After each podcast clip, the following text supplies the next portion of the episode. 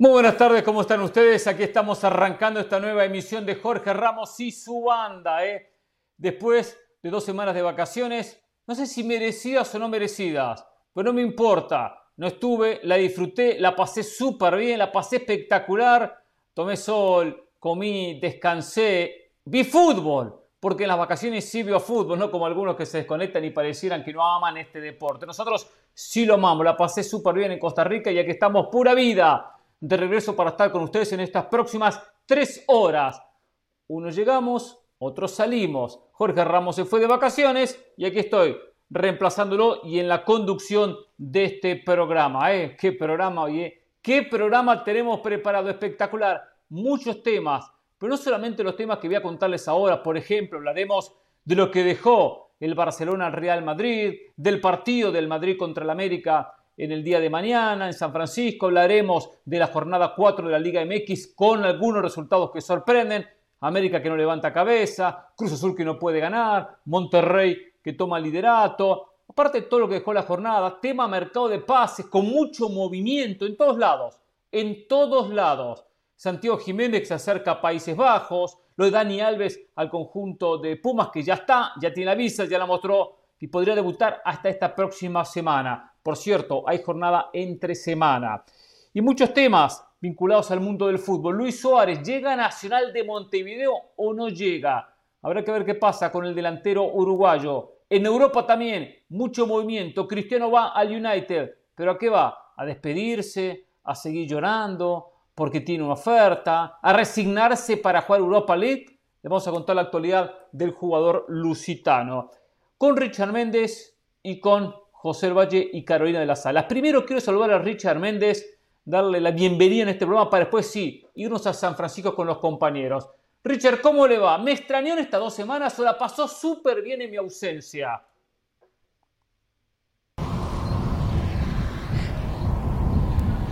Banda, pues eh, sí, la verdad lo extrañé, quizá más de lo que yo esperaba, pero, pero terminé extrañándolo. Como nos extrañamos también hoy con la noticia del Chelsea que se retira de la puja por Cundé. Parece que siguen llegando las buenas noticias. Todo el mundo quiere jugar con Barcelona ahora. Cundé parecería estar en esa órbita. Ha también eh, eh, Phil Neville eh, descargado al Fútbol Club Barcelona sobre el tema de Frankie de Jong. dice que cómo es posible que el Barcelona pueda seguir fichando jugadores y no le hayan terminado de pagar a Frankie de Jong. Dice, debería emprender acciones legales Frankie de Jong contra el Fútbol Club Barcelona.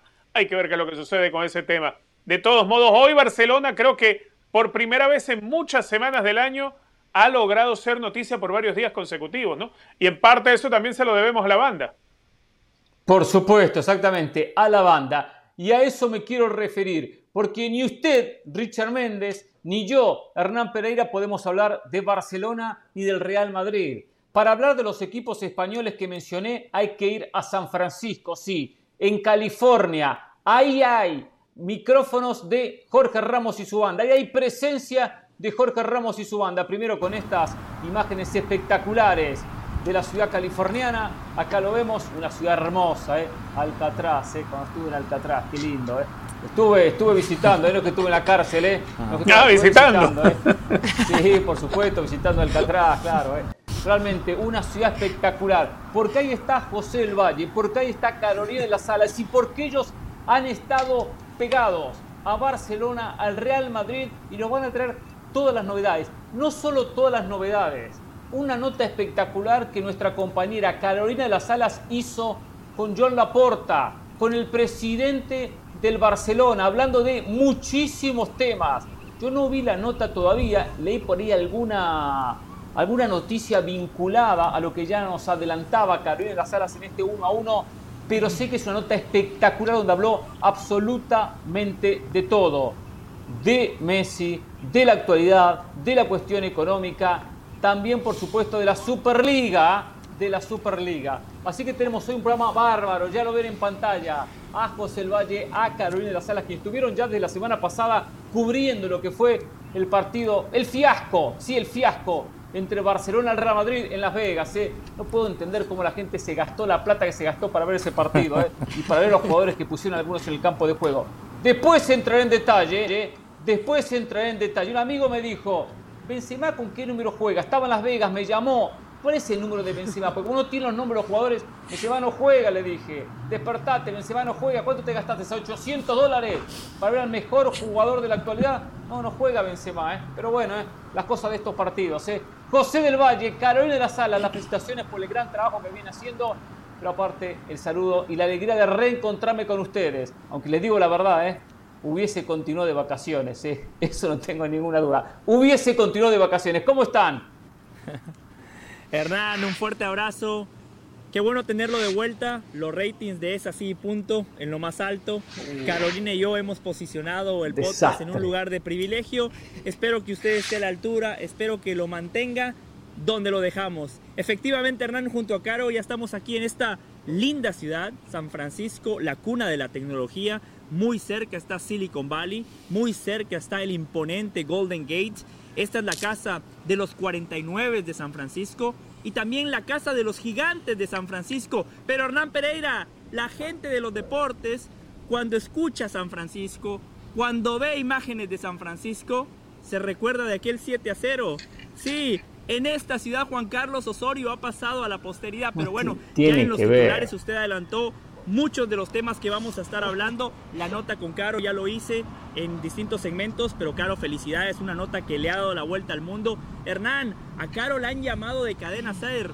Muchos medios internacionales han querido hablar con Caro porque esa entrevista, esa nota le dio la vuelta al mundo fundamentalmente por lo que el presidente del Barça dijo de Leo Messi, uno de tantos temas que vamos a estar tocando esta tarde de fútbol. Hernán, Richard, eh, un saludo para ustedes. Hernán, bienvenido. Eh, la verdad que sí, ya nos hacía falta, sobre todo porque nos teníamos que levantar muy temprano para hacer esa así, punto. Imagínate, tenemos tres horas menos. Entonces, claro, desde las seis y media de la mañana teníamos que estar listas. Un poquito roncos, eh, en mi caso, porque hicimos un cambio, compañeros, radical. Pasamos de 40 grados centígrados en Las Vegas, de un sol y un viento que realmente era un horno, a San Francisco, donde tenemos viento frío. Eh, ayer cuando llegamos habían unos 12 grados centígrados. Y con respecto a la entrevista, bueno, muchas gracias. Realmente que creo que son esas, esas armas que también te ayuda a dar a la banda, ¿no? Estás preparado para, para todo. Eh, sabíamos evidentemente qué tipo de personaje nos estábamos enfrentando. Creo que la puerta eh, además estaba abierto porque estaba distendido. Nos enteramos que venía del Gran Cañón, estaba en Las Vegas. Después de esta entrevista se iba a ver con sus amigos Agnelli y Florentino Pérez. Entonces, bueno, fue soltando, fue soltando. Eran 35 minutos de entrevista los que nos dieron. Y ustedes saben que no es lo mismo cuando tienes a un jugador después de un partido o un directivo y lo, lo interpelas, a sentarlo e irlo llevando. Bueno, eso fue lo que hicimos con la porta y ha dado la información. Creo que era también algo que tenía como atragantado un poco, José. Cuando uno ve, y, la gente lo va a ver en un rato, y ustedes compañeros, cuando uno ve la cara con la que habla la porta el tema Messi, se da cuenta que él sabe que se equivocó. Más allá de que luego le creamos o no, de que hablemos de que abrazó al maniquí de Messi o no, eh, de que Richard, por ejemplo, piensa que miente constantemente, creo que ese momentico en donde habló de Leo Messi lo hizo con sinceridad, por lo menos eso fue la impresión que me dio desde su lenguaje corporal.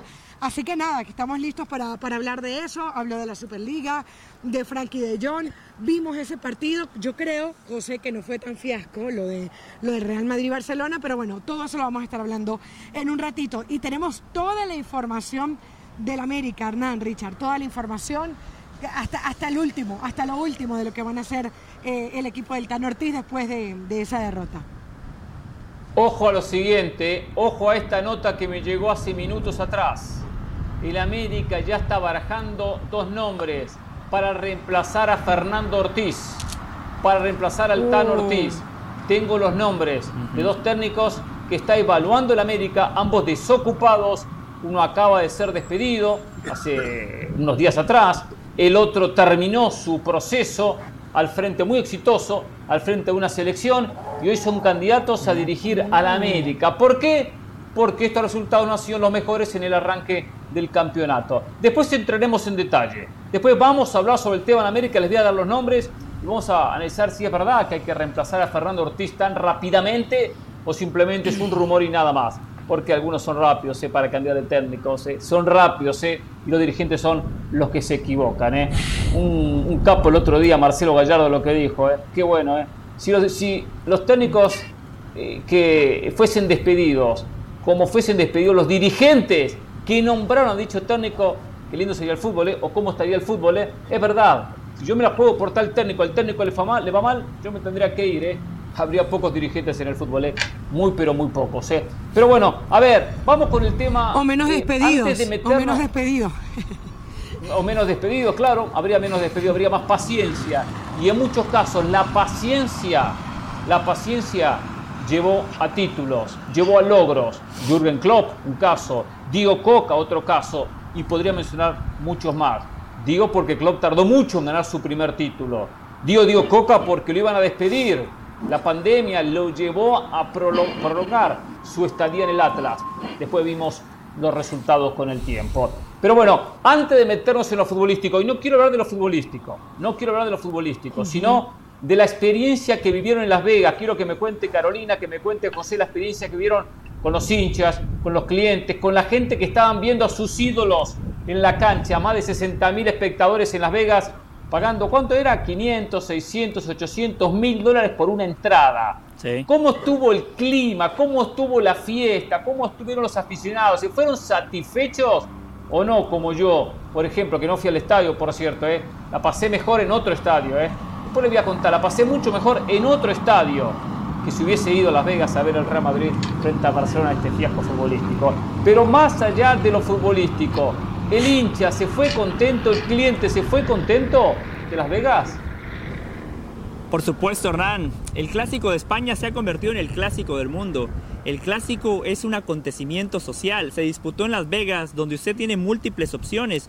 Puede ver el Circo del Sol, puede ver eh, gente que imita a Michael Jackson, puede ver comediantes. Y el clásico era uno más de esos eventos que, por cierto, llevó a 61.299 personas al estadio. Usted preguntaba por los boletos, 400 dólares el más barato. Yo hablé, Hernán Pereira, con personas que pagaron más de 1.500 dólares para ver el clásico que se disputó el pasado fin de semana. Y le cuento, el viernes por la noche hubo una actividad donde todas las eh, peñas reconocidas por el Real Madrid en Estados Unidos se congregaron en uno de los hoteles que tiene Las Vegas. Asistimos a esa fiesta, Hernán Pereira, y la verdad que fue una linda experiencia. Gente que vino de, o llegó, mejor dicho, porque nosotros hoy ya estamos en San Francisco. Gente que llegó a Las Vegas de Miami, de Orlando, de Atlanta, de Providence, de Boston, de Nueva York, de Los Ángeles, de San Francisco, de Washington, de Atlanta, de muchos rincones de Estados Unidos. También me encontré con mucha gente centroamericana que llegó desde Guatemala, desde Honduras, desde El Salvador, para presenciar el clásico. Y el partido, Hernán, no voy a hablar de lo futbolístico. El ambiente espectacular, el estadio lleno, el juego de luces. Los estadounidenses, cuando ponen algo en escena, lo hacen de manera notable. El público lo disfrutó y el partido por momentos fue ríspido, lo cual para el aficionado fue muy bueno porque no fue el típico amistoso donde nada más los jugadores salían a regular. Hernán, el aficionado se fue muy contento, ¿o no, Caro? Totalmente, yo los vi muy contentos. Eh, hubo cosas, lo que pasa es que, claro, eh, podemos decir algo, aunque no sea de lo futbolístico y del partido, por ejemplo, cuando hubo ese pequeño conato de pelea de Rudiger, ¿no? Entonces, claro, a la gente le gusta sentir que el jugador se está tomando el partido en serio. Había demasiado calor, Hernán, era literal, no tiene nada que ver con Miami, no tiene nada que ver con Barranquilla, no tiene nada que ver con Maracaibo, no tiene nada que ver con San Pedro Sula. Es como cuando tú abres un horno y está más o menos a 350 por ahí. Bueno, eso era el aire que soplaba incluso a la una y media de la mañana, Hernán y, Richard. O sea, era una cosa impresionante. Eh, eso sí, los jugadores, los directivos estaban encantados con el eh, con, el estadio, por ejemplo. Tocamos la grama, José del Valle, incluso si vamos a, sus redes sociales, eh, estaba jugando fútbol. Qué técnica, ¿no? Eh, sí, muy buena técnica la de José del Valle, estaba haciendo como unos pininos ahí. Tuvo, tuvo, tuvo, que, o sea, tuvo el caché de hacer eso, porque ojo, cubrimos el Real Madrid-Barcelona, pero también cubrimos el Chivas-Juventus. Claro. Vimos a Cadena, no te he contado, o no les he contado. Ah. Vimos a Cadena, conversamos con él eh, mientras se No sabía eso, ¿eh? Justamente. Sí, hmm. sí, sí, sí. Este, tuve la oportunidad de, de conversar con él. Eh, un, hombre muy, muy afable, muy tranquilo. No sé si tiene el carácter, tengo que decirlo, eh, Hernán y Richard, no sé si tiene el carácter para manejar un, vestuario duro como, el de Chivas, porque se veía muy buena gente, demasiado, eh, pero accesible, hablamos, dijo que él estaba esperando que bueno, que los resultados se le dieran. Eh, después podemos hablarte también de lo que fue ese partido Chivas-Juventus, mejor el primer tiempo que el segundo. Eh, y el estadio espectacular por fuera, es una arquitectura completamente diferente. Eh, el hecho de que sea color negro, yo no sé si ustedes recuerdan algún otro estadio con una estructura como la del Allegiant Stadium. la verdad que, que fue una muy buena experiencia no es un lugar para el fútbol, o sea, es un lugar para el entretenimiento. Y dentro del entretenimiento puede llegar el fútbol, pero no es un lugar donde van a sentir eh, la pasión del fútbol. E, esa es la realidad. Claro, pero bueno, ahora sí hablemos del tema futbolístico, ¿no? Yo pregunto a Richard, a mí me llamó mucho la atención cuando vio las, alineaciones y vengo de vacaciones, no estaba al tanto de algunos detalles de, de ambos equipos. Sí, durante las vacaciones seguí fútbol, pero seguía River, por supuesto, contra Barraca, contra Godoy Cruz. Fui a ver fútbol en Costa Rica. Partidazo, eh, contra Barraca, ¿eh? Sí, el clásico de por encima, ¿eh? Le pasamos por encima, por cierto. ¿eh? ¿eh? el árbitro siempre en contra, pero igualmente le ganamos en la Copa Argentina. Eh, y sabe una cosa, y me llamó la atención cuando veo Benzema no arranca, Tony Kroos no arranca, Casemiro no arranca, Luca Modri no arranca. Dije, ¿pero qué, pero qué es esto?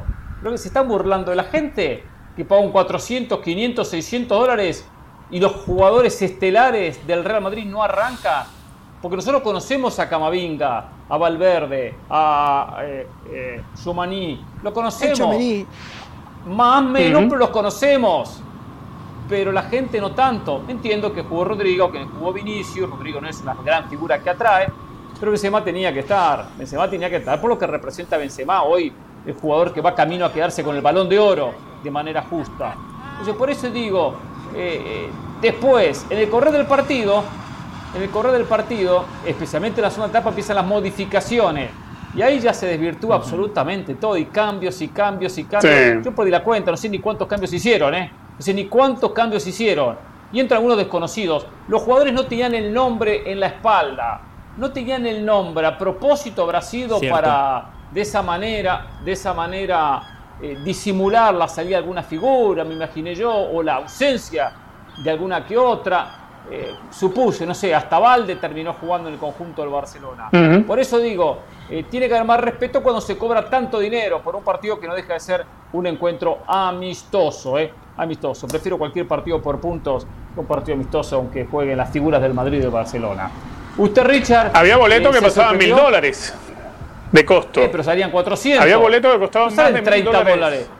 Ah, ah, ah, algunos más de mil. Un disparate, No, no, no, había, había boletos que tenían un costo superior a mil dólares. Eh, a ver, se termina convirtiendo en, un evento muy exclusivo. Está bien, yo entiendo que acá en los Estados Unidos no se tiene la oportunidad de, ver en, en, el lugar de los acontecimientos a un Real Madrid o un Barcelona y juntos en la misma cancha cada vez más difícil, ¿no? Aunque ya es la segunda vez que que se ha dado la oportunidad de tener el clásico en suelo estadounidense. Benzema eh, venía incorporándose tarde, estuvo en Los Ángeles con el equipo, con el Real Madrid, llegó y se incorporó con ellos allá, pero sin tener el mismo ritmo. Eh, un, Real Madrid que pierde, que estuvo cerca incluso de estar en ventaja con aquella pelota que pega en el palo, fue de Valverde, pero que dentro de todo uno tiene que empezar a analizar las urgencias que tiene Real Madrid. Hoy Barcelona ciertamente tiene mejor plantel, todavía no sabemos cuál parte de este plantel es la que va a poder inscribir y cuál no. Hay jugadores, repito la situación de Frankie de Jong y basándome también en las declaraciones de Gary Neville, que decía que, Frankie de Jong debería pensar en, ir judicialmente contra el Barcelona porque no le han pagado, le deben a Frankie de Jong entre las muchas deudas que tiene el Fútbol Club Barcelona. Y por el lado del Real Madrid, es absurdo que se siga todavía insistiendo en convertir a jugadores en falsos nueve en vez de buscarle un reemplazo a Karim Benzema y lo pudimos ver en el partido frente al Barcelona. Eh, Eden Hazard tuvo que esperar tres años, tres años para jugar su primer clásico y lo hace en una posición que no es la suya, inventándosele eh, el puesto de falso 9, no llena las expectativas, mucho más preparado para el partido del Barcelona, sin duda alguna, mucho mejor preparado por Xavi, mucho mejor eh, condicionado individualmente por el equipo azulgrana, eh, sabiendo que lo más peligroso que le había colocado en cancha a Carlo Ancelotti era Vinicius Junior, pues ahí le rimó al uruguayo. Ronald Araujo le conoce bien y supo cómo hacer con él lo que le dio la gana. La única, recuerdo, que Vinicius Junior pudo zafarse de eso fue cuando intentó aquella diagonal hacia adentro que casi llegando a la frontal del área, unos metros antes de llegar a la frontal del área, es cuando eh, se da el hachazo que le manda Jordi Alba y es donde se, se arma aquel, conato de tangana que pudimos haber tenido en el partido. Pero de todas, todas, la calificación del Barcelona muy buena, ciertamente el Real Madrid tiene que eh, ir al mercado, ir al mercado, no se puede quedar esperando por más allá que tengas a Karim Benzema, Karim Benzema, así esté con el tobillo hinchado, Hernán Caro, José, como un jamón, si se puede poner en pie, Karim Benzema va a ser titular en el Real Madrid, nadie le puede hacer competencia al francés y tampoco se preocupan en buscar otro 9.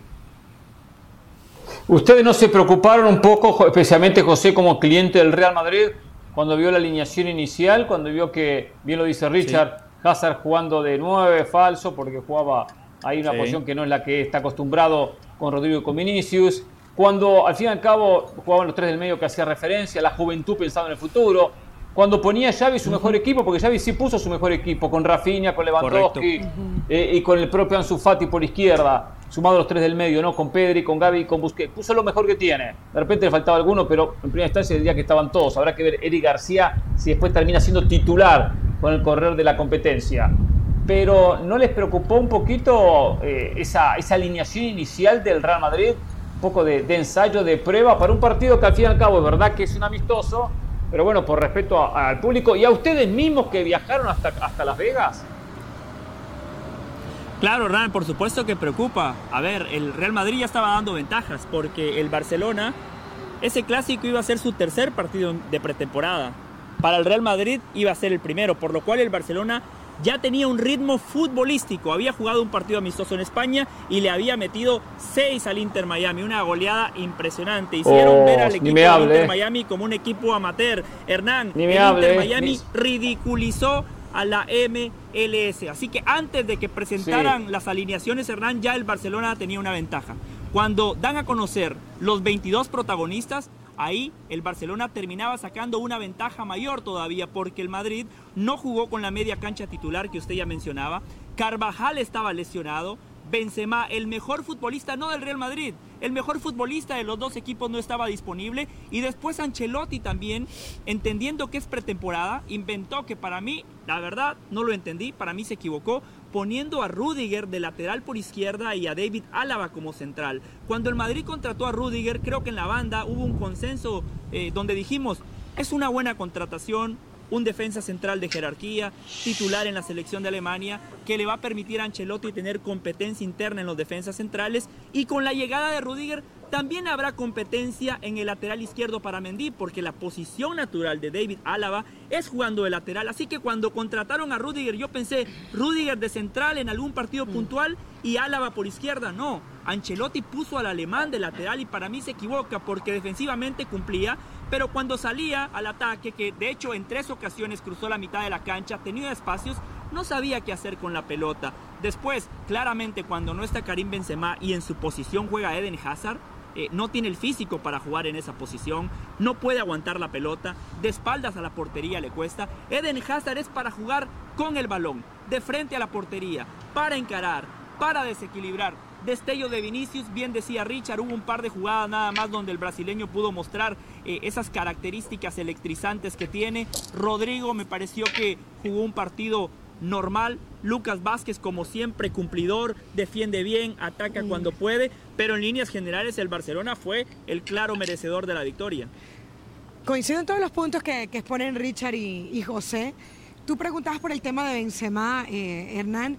A ver, cuando nosotros hacíamos los reportes desde Las Vegas, ya sabíamos que Benzema ni siquiera había viajado a Las Vegas, o sea que si quieres meterle más argumentos a, esa molestia que tiene Hernán, puedes decir, no lo pudieron ver ni sentado. o sea, el francés no estuvo ni para, ni para suplente, porque bueno, eh, al parecer tenía una molestia muscular. Pero yo también entiendo el lado de Ancelotti. Ancelotti no se va a poner en el lugar del que pagó 1.500 dólares, del que pagó 400 dólares. Ancelotti está pensando en que no tiene delantero centro y aunque él diga que está cómodo con lo que tiene, también es verdad que ha quedado evidenciado que este equipo necesita un suplente para Benzema, porque su, eh, Benzema se toca, más allá de, lo que pasó en Las Vegas y del espectáculo que se esperaba del francés, Benzema se toca, se toca y queda evidenciado algo que venimos diciendo desde hace mucho tiempo, que es que este equipo es Benzema dependiente. Eh, hay que decir también, Asensio tampoco está, tú, hablabas hace un ratito para el tema de Hazard, Asensio tampoco está para ser nueve del, del Real Madrid, tuvo una frente al arco y, se la comió, pero no solamente por eso, sino porque no da sensación de gol. Hay un hombre que no hemos tocado todavía, que es el de Lewandowski, la gran contratación del Barcelona. Se la vio bien, a mí me parece que, va a ser cuestión de, de tiempo de que marque su gol, de hecho tuvo para marcar el gol, Hubo una en donde Courtois se la termina tapando en el primer tiempo, en una gran atajada del portero belga. Eh, Courtois creo que hizo, fue de lo mejor de este Real Madrid. Eh, me parece que Ancelotti al final, eh, compañeros, está es cuidándose para lo que viene en el torneo. Porque, ¿qué le han reclamado a Ancelotti? Que no, le da, que, que no deja descansar a Modric, a Casemiro y a Kroos. Entonces él dijo, ah, ¿sabes qué? Partido amistoso, pongo a Valverde, Echomení y el mismo, ¿quién era el otro? Camavinga. Camavinga, Camavinga. Camavinga. y, Echomení, Camavinga y Echomení se estorban entre ellos por el lado izquierdo. Son jugadores muy parecidos no solamente en el biotipo, sino en el movimiento que hacen en la cancha. Los dos son muy corredores y hay automatismos que este Real Madrid no tiene... Eh, eh, todavía bien trabajados. Por ejemplo, nosotros estábamos del lado donde hacía el recorrido Lucas Vázquez y Lucas Vázquez subía demasiado, pero luego dejaba un hueco que a Valverde le costaba leer para saber que tenía que hacer esa permuta. En general yo sentí que vimos un Real Madrid más verde, evidentemente así lo evidencia la cantidad de partidos, era el tercer partido para el Barcelona y el primero para el Real Madrid. Y yo creo que vamos a ver una versión un poco mejor, más allá que se enfrente al América. Creo que a nadie le gusta perder un amistoso. Perdieron ante el Barcelona un gol por cero. Pero Ancelotti es, es, un tipo tranquilo, él la tiene muy clara y él sabe, como dice Del Valle, que las cuentas se hacen en mayo y que nadie se va a acordar de este 1-0 si eh, al final el Real Madrid termina siendo una buena temporada. Yo tenía, no recuerdo si 10 años, 9 años, 8, capaz que tenía 11, no recuerdo bien la edad. Y comenzaba a incursionar en el fútbol como futbolista, como futbolista. Nunca fui, fui un futbolista muy malo, un perro, por decir. ¿Qué posición? Un tronco en la cancha. Y, y, casualmente me rotaban en diferentes posiciones a ver si me encontraba en el puesto, a ver si podía por lo menos ah. disimular en alguna posición. Y nunca me voy a olvidar, nunca me voy a olvidar que en un partido me pusieron como defensa central, con perfil derecho. Y yo un, cambio de frente en, el borde del área, hacia la izquierda, me interceptan el pase y gol del equipo rival. Me llamó oh. todo el equipo, todos los jugadores, los compañeros, el técnico me dijo, nunca, nunca un cambio de frente en la, en la, en la saga central. Nunca, siempre por fuera o para adelante. Y si no puedes, bueno, pega de punta para arriba y ya está. Busca el pase siempre para afuera, para la banda. Un pase hacia adelante, hacia, hacia los volantes. Nunca cambies como central. Menos cuando hay una presión del rival. Lo hice, lo aprendí. Después igualmente me costó por mis limitaciones técnicas eh, llevarlo a cabo. Mi carrera de futbolista duró muy poco, duró meses, porque en esa división era en Urquiza de Mar del Plata, no duré ni un año, así como entré salí. Pero aprendí la teoría, la teoría la aprendí, Militao no la aprendió. Militao no la aprendió todavía, que tiene 500 millones de partidos. Es una cosa increíble. Limitado se llama ahora, limitado. Está bien, excelente Richard, excelente Richard, limitado. Por Dios, le dio la pelota a Rafinha para que la clavara. ¿Cómo va a salir hacia el costado izquierdo, posicionado sobre la derecha como defensa central? A mí me lo enseñaron con 8 o 9 años. ¿A Militado no se lo enseñaron? Ay, error garrafal. Medio gol. Ahora, ahí, hay un, hay, un, buen detalle de parte de Xavi, ¿eh? Porque Xavi ordenó presionar la salida del Real Madrid cuando el Real Madrid tratara de salir hacia los costados, pero Todo el tiempo. fíjate que eh, sobre Álava no presionaban, presionaban sobre el más débil, el menos hábil con la pelota, el más limitado, limitado. Ahí presionaron, presionaron. En una casi termina en gol, en la otra terminó dándole la pelota a Rafinha. Totalmente. Exacto, exacto, que después Rafinha, que empezó bien, ¿eh? ha empezado con el pie derecho en este Barcelona, clavó un golazo, un golazo espectacular. Pero hay que decirlo, que en ese primer tiempo Barcelona fue el equipo que dominó, que propuso, con mucho juego por fuera, y realmente armó un muy buen equipo. ¿eh? Lo ganó bien el partido y lo justificó en la- los primeros 45 minutos, no fue superior y generó la mayor cantidad de situaciones de peligro, y lo comentaban los, los compañeros. Fue mejor el conjunto de Xavi que deja buenas sensaciones. Después entraremos en el detalle que a la gente poco le importa, a nosotros sí nos importa como profesionales, que hay una cuestión, la económica, ¿eh? Barcelona, bueno, no importa, se vuelve a endeudar, gasto a futuro, gasto, gasto, después veo cómo resuelvo, ¿eh? No es el camino, no es el camino. Pero después entraremos en ese detalle y Carolina, con la nota que nos, que nos va a traer en un rato con la porta, este uno a uno, quizás hable también sobre este aspecto. Sí, Carol, te escucho. Sí, quería comentarte también, eh, eh, hablando del partido, porque estuvo lleno de detalles, y tú sabes que a veces cuando uno va a la cancha también ves jugadores moverse que a veces en la pantalla pues no lo puedes ver porque no tienen la pelota cerca. A mí me llamó Claro. mucho la atención lo de Ansu Fati, o sea, lo de Ansu Fati fue una ratificación para nosotros del jugador que ya veníamos viendo. Está muy bien, Ansu Fati, a ver, no estoy descubriendo el agua tibia, pero es que realmente era un jugador que se veía diferente. José y yo lo comentábamos Sí. durante el partido mientras lo veíamos. Que, ojo, fue bueno y fue malo nuestra ubicación en el estadio. Le explicamos por qué. Es demasiado lejos la parte de prensa, es exageradamente lejos y a veces no se distinguen bien los ju- jugadores, pero por otro lado, la vista táctica pues la, la hace mucho mejor. El caso es que lo de Ansu Fati es, eh, este Barcelona está para jugar con, si juega así con Ansu Fati, tiene un crack, literal, tiene un crack en la cancha. Y lo otro, la posición de De Jong, que lo termina poniendo como defensa central en el segundo tiempo. A mí me llamó mucho la atención ese movimiento, no sé si es presión de Xavi. Contra, o- contra el Inter Miami también jugó defensa central y en el Ajax también jugaba de defensa central en algunos partidos. A mí me tocó ir a ver un partido de Champions contra un equipo griego caro y ese partido Frankie de Jong lo jugó de defensa central. Claramente es una posición que no conoce, pero no es una posición donde mejor potencia sus virtudes. Exactamente, o sea, a, mí me llama la atención si es una medida de presión, si era que lo estaba probando por si acaso se queda, si es porque por si acaso no llega a Condé, lo van a terminar utilizando por ahí. Araujo lo está usando mucho como lateral derecho. No sé si es que él está pensando que Araujo va a ser su lateral derecho. Yo intuyo que es así, que quiere utilizar al uruguayo por ese lado. Así que bueno, quería mostrarte algunas de las otras conclusiones futbolísticas que, que sacamos de, de este Barça. En una jugada Serginho Dest, una marca doble, y justo hablando justamente por este tema del lateral por derecha, el Barcelona que es toda una duda, es una incógnita, ¿qué va a pasar? Y como dice Carlos, va a ser Araujo quien va a consolidarse en ese puesto, si va a entrar otro lateral, si se va a consolidar Serginho Dest, y busca esa jugada de lujo que uno juega la pelota hacia atrás y de taco mete el pase hacia uno de los compañeros. Le pega tan mal que la pelota se va sobre el lateral. Si va a meter un lujo, eh, que hasta cierta manera un poco sobra el rival para perder la pelota, mejor lo evito, ¿eh? Mejor lo evito. No es una manera de ganarse un puesto, ¿eh? Digo, son jugadas que marcan, porque estoy sobrando un poco la jugada. Hay otras maneras de perfilarse y meter el pase. No sé si la recuerdan. Y él buscó Sí.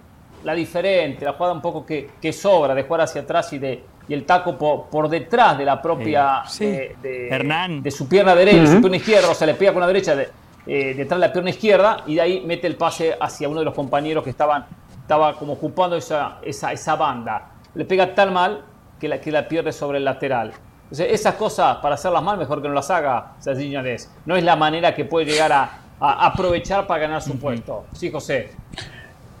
Estaba al lado porque el primer tiempo yo lo vi con Caro en el palco de prensa. El segundo tiempo le digo a Caro, yo quiero ver el clásico a nivel de cancha, quiero, quiero estar un poco más Oh, cerca claro. del fútbol, eh, quiero ver los movimientos. Y justo Hernán estaba en el tiro de esquina en esa jugada que usted comenta, que Ansu Fati quiere pisarla y después con el taquito tocarla hacia la izquierda y las pelotas No, no Ansu. Fati, Serginho Dest. Perdón, Serginho Dest, Serginho Dest, eso quise decir. Y yo creo que juega presionado. Claramente Sí. sabe que ha perdido terreno. O sea, Dest lo ficharon para ser el lateral titular del Barcelona. Llegó Dani Alves con 38 años en enero y en todos los partidos importantes puso a Dani Alves Xavi Hernández y salvo en un partido, en el clásico contra el Real Madrid donde el Barça gana 4-0, ahí puso a Araujo a jugar de lateral por derecha. Yo creo que para Xavi Hernández Araujo es central, pero tomando en cuenta que el Real Madrid tiene a Vinicius, el jugador más rápido, más explosivo, el más desequilibrante, por eso en los clásicos yo creo que Xavi Hernández ha entendido que el que mejor juega en esa posición para minimizar o para anular al brasileño es Araujo el uruguayo. Es que le conoce todas las mañas, le conoce todas las salidas a Vinicius Junior. Eh, ya en, el del 4 a 0 lo, había mostrado. Ahora, eh, si se concreta lo de Aspilicueta, que yo creo va a caer pronto para el Barcelona, como va a caer Cunde también, eh, entonces ya habría que colocar también a Sergiño Dest en esa lista de los, transferibles, de los, vendibles, de los que hay que salir de ellos para poder reducir esa masa salarial. Eh, entonces estaría en, el mismo grupo donde uno encuentra o identifica hoy a Frankie de Jong, identifica a Memphis Depay, identifica a otros jugadores de los cuales uno sabe el Barcelona necesita salir de ellos y va a tener que indemnizarlos, pero va a tener que ayudarles a conseguir equipo porque estamos a solamente unos meses del Mundial.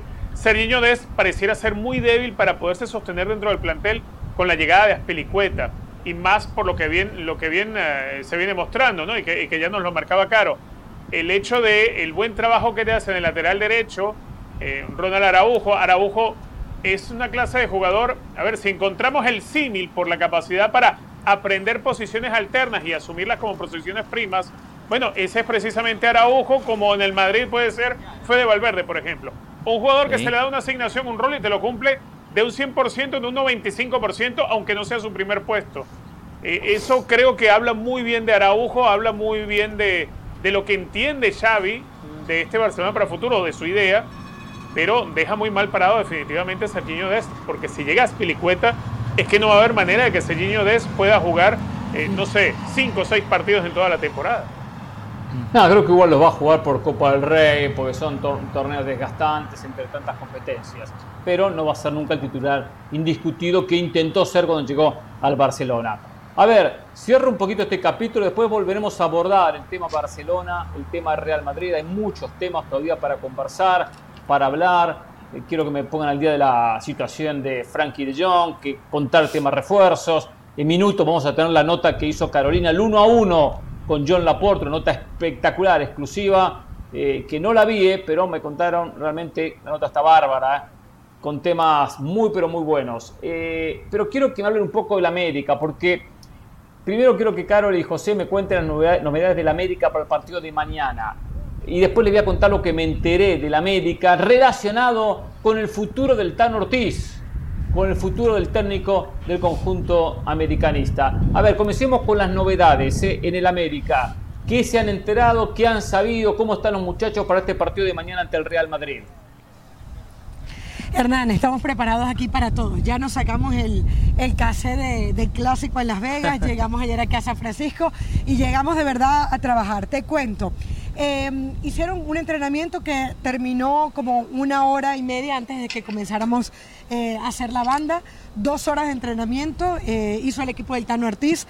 No hay lesionados. Después de eso salió, habló, salió a hablar el Tano, salió a hablar Memo Ochoa yo creo que el hecho, muchas veces cuando salen algunos personajes a la zona mixta te habla del momento del equipo y de alguna manera el hecho de que esta América haya perdido dos goles por cero contra Tijuana, cómo termina perdiendo, ellos saben que, están en el ojo del huracán porque no, no jugó tampoco bien Ochoa. Me parece que Ochoa ahí vamos a analizarlo cuando hablemos eh, del partido.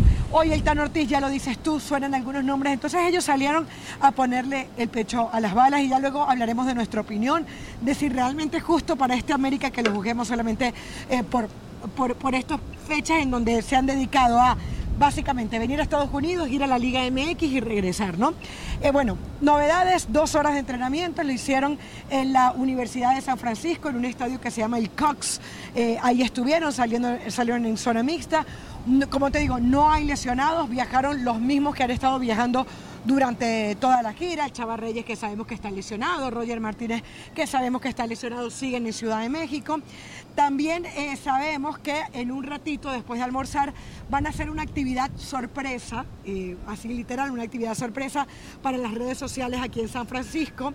Eh, y ya, eso sería todo. No van a venir a hacer el reconocimiento del estadio, no van a pasar por aquí por el Oracle Park, que justamente es un estadio de béisbol. Va a ser un poquito raro ver un partido de fútbol en un estadio de béisbol. Creo que de hecho es la primera vez a mí que me toca ver un espectáculo así, ¿no? Un espectáculo de fútbol en, un, juego de béisbol. No estuve en el 7 a 0, no tuve el honor de estar. No, pero ese fue en un partido de, en la casa de, los 49. Ese no es ah, una, cancha de ah, béisbol. Ok, ese es el 49. Es muy bien. Entonces, bueno, eso es la novedad del América. La novedad es que no hay novedades. La novedad es que Ortiz sigue bajo presión, pero la verdad no hay, digamos, una noticia desde lo deportivo relevante para, para comentarles. Hernán, ahora, ahora yo le cuento la historia detrás de la historia. Ya Caro le dio toda la información. La historia detrás de la historia es que el Tano Ortiz está molesto por esta gira. Él sabía que era un riesgo. Él cuando le consultaron, bueno, más que consultarle, cuando le avisaron que iba a jugar contra el Chelsea, contra el City y contra el Real Madrid en un campeonato mexicano que se va a terminar en cuatro meses, él dijo esto es una locura. ¿Cómo vamos a jugar contra el City? Contra el Chelsea, contra el Real Madrid y encima de manera paralela tenemos que jugar un campeonato mexicano. Él sabe que era un riesgo jugar estos amistosos. Más allá de que el América compitió bien contra el Chelsea y contra el City, perdió. Al final de cuentas, a ningún aficionado del mundo le gusta ver que su equipo pierda.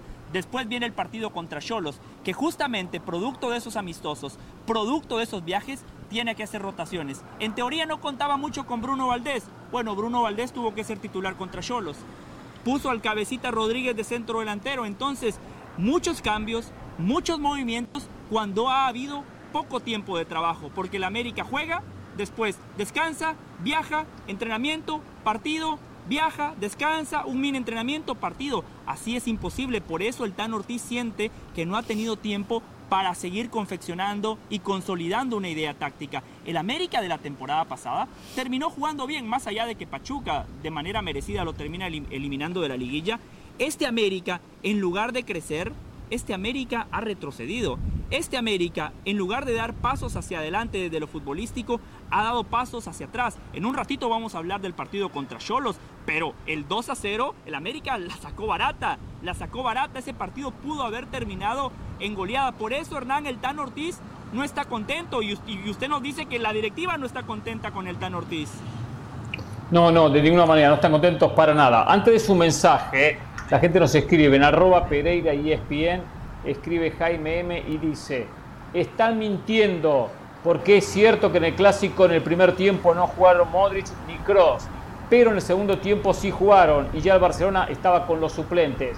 Y una cosa, Jaime, no estamos mintiendo. Eso fue lo que dijimos, que no arrancaron, que en el segundo tiempo sí jugó Tony Cross y el propio Luca Modric. Lo dijimos. Escucha, Jaime, escucha. aprender a escuchar, exactamente, que escuchar bien. Sí lo dijimos.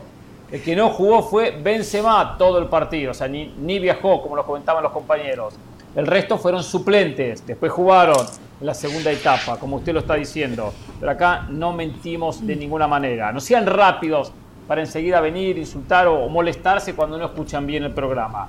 Tema América, tema América. A ver, primero las novedades. Bueno, eh, están molestos. Los directivos de la América están molestos y como lo hace la mayoría de los directivos, trabaja en el plan B. ¿Qué pasa si no anda bien eh, el Tan Ortiz? ¿Qué pasa si el equipo no gana? Cuatro partidos, un solo triunfo y después un empate y dos derrotas. No son buenos números, hoy no están en zona de repechaje. Entonces ya empiezan a analizar opciones. Empiezan a analizar opciones. Y tienen carpeta las opciones de dos técnicos que casualmente son argentinos, al igual que el Tan Ortiz, uno dirigió la América en el pasado, Antonio el Turco ah. Mohamed. Acaba de quedar desvinculado, los compañeros habrán dado la noticia, el Atlético Mineiro, del equipo de Belo Horizonte, donde no tuvo un campeonato malo, pero tampoco espectacular en el Brasileirao. En la Libertadores avanzó de ronda, se metió en los cuartos de final, pero bueno, sufrió un poco contra el Emelec, igual se metió en los cuartos, lo terminaron despidiendo. Hoy está desocupado Antonio el Turco Mohamed. Otro técnico que tiene en carpeta el América es Ricardo el Tigre Gareca, sí, el ex técnico de la selección peruana de fútbol, que después de ocho años exitosos dejó, no sé qué acierto, yo no, lo, no había escuchado absolutamente nada de usted hablando de Gareca y la América. ¿eh? Terminó su vínculo con la Federación Peruana, dijo, hasta que llegué, ha sido un placer, gracias. Por cierto, Oblita fue, este, también da un paso al costado en la Federación Peruana. Un director deportivo espectacular, ¿eh? un director deportivo que fue ¿Sabe fundamental. Lo que, sabe lo que se le viene, sabe lo que se le viene si no se queda exacto. Gareca. Exacto, y me contaban que a Gareca le estaban ofreciendo un 40% menos de salario. 40% menos de lo que estaba ganando. Sí, muy difícil, ¿eh? Muy difícil. Bastante hizo Gareca con, poco, ¿eh? con muy poco. Pero bueno, dejando eso de lado, el América tiene hoy en las oficinas a los dos nombres. Para reemplazar al Tano Ortiz y la cosa no funciona. Pero hay que decir lo siguiente, mm. así no se puede trabajar, muchachos. No se puede trabajar de esta manera con un campeonato donde hoy juego el torneo local, mañana juego un amistoso. Y no un amistoso. No, hombre, que es absurdo. contra el Manchester City, contra el Chelsea, contra el Real Madrid, y viajo y vuelvo, y viajo y vuelvo. Y aparte, acá hay rivales como Tijuana que le dio un paseo porque le pasó por encima, que está tranquilito, descansando y preparando el partido, y frotándose las manos. Al América lo agarro desgastado y planifica y trabaja la semana pensando en ese partido. En América no en qué partido adelanta, en qué partido atrasa. Ahora esta fecha, el partido que corresponde a la jornada quinta, no lo juega, lo juega en septiembre. Son todos mamarrachos, malas, malas decisiones. Hay que decidirse. ¿Apuesto el campeonato o hago plata con los amistosos? Quiero todo. Pero ¿quién hace la planificación deportiva en América? ¿Quién hace la planificación deportiva? Más allá del trabajo que tiene que hacer el entrenador. Pero se sabía, se sabía de antemano. Se sabía de antemano que América tenía estos tres partidos internacionales contra el Chelsea, contra el Manchester City, ahora contra el Real Madrid, que había que jugar partidos de liga que también, que tenías que dejar de contar con unos jugadores por un lado y con otros sí, que hicieron fichajes como el del Cabecita Rodríguez, del cual se esperaba era la gran solución para el gol del América y no lo era en Arabia Saudita, no lo va a ser tampoco en el América en el presente inmediato. Entonces, eh, eh, todo lo que está pasando eh, con el Tan Ortiz o lo que pueda pasar en lo que, en lo que esto puede desembocar, que pareciera estar muy cerca, eh, eh, era previsible. Pero esto no parte del Tan Ortiz, no parte del plantel, parte de quien le planifica todo este calendario loco de partidos amistosos para hacer caja, de llevarse al equipo de Estados Unidos para hacer caja, para cobrar dólares a los inmigrantes mexicanos que están acá. Para eso es lo que se están haciendo las cosas. Pero si para eso hay un sacrificio deportivo y hay que echar a un técnico porque no le damos tiempo de que trabaje y se concentre, no importa, él es el que van a señalar los fanáticos. No van a señalar al directivo o al gerente o al que se le ocurrió aceptar y hacer las cosas en esta pretemporada de equipos europeos como lo están haciendo. Que si bien es importantísimo tener una oportunidad para jugar contra el Real Madrid, contra el Chelsea, contra el Manchester City, sí, es una oportunidad tremenda. Pero entonces no le exija y no le pongan la soga al cuello al Tan Ortiz, que fue el que lo salvó la temporada pasada. Sí, de acuerdo con lo, que, con lo que dice Richard, yo me acuerdo que cuando José estaba conduciendo el programa dijo, comienza el Via Crucis del América. Y yo le dije, ojo, porque después de un Via Crucis siempre hay un crucificado. y el crucificado eh, capaz termina siendo el Tan Ortiz y, y, sin necesidad. Yo creo que, ok, tú no puedes estar bien con el Dios y con el diablo. Es decir, tú no puedes responder deportivamente y hacerte una gira, porque ni que tengas a Lewandowski, Benzema, que, que ni siquiera pudo jugar el clásico eh, amistoso, vas a poder, o sea, al final los jugadores no son máquinas. Yo escucho hablar a algunos compañeros con tanta ligereza, voy a decirlo, Alvarito. Oh, que, que se quedan en los mejores hoteles. Que, que, pero hable de periodistas en serio. Ahora periodistas en serio.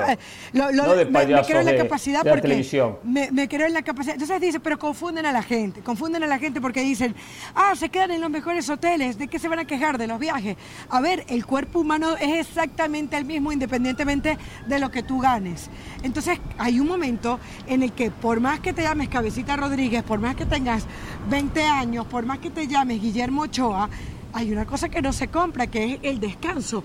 El descanso en el futbolista, en el deportista de élite, es tan importante como el entrenamiento. Por eso hoy los entrenamientos se hacen de manera diferente, por eso ya no se entrena dos veces por día, sino que lo haces una sola vez. Entonces, claro, qué frustración debe sentir el Tan Ortiz al ver que le están pasando por encima todo eso y además no lo está respaldando su directiva y además se le exigen resultados. Él lo dijo desde aquel partido, no este, sino el anterior. Dijo en una rueda de prensa literalmente, eh, no, no estoy, o sea, no esperen que van a ver al equipo titular y, que no le vamos a dar y que le vamos a dar importancia a los partidos de pretemporada. Dijo, mi, mi prioridad va a ser los juegos de la Liga MX, pero por lo menos en el partido contra Tijuana se nota que para más de uno era más importante dar una buena impresión ante el Manchester City que ante Tijuana. Ahora, Hernán, solo algo, algo breve del Tigre Gareca. Otro acierto de José del Valle, qué poca memoria se tiene en este programa. Por favor, hace meses les dije que cuando el Tan Ortiz estaba dirigiendo de manera interina, los directivos del América le hablaron a Ricardo Gareca le dijeron, señor Gareca, este es el América, queremos que usted sea nuestro entrenador. Y Gareca les dijo, muchísimas gracias, pero en este momento no les puedo dar una respuesta. Yo tengo que jugar el repechaje con Perú.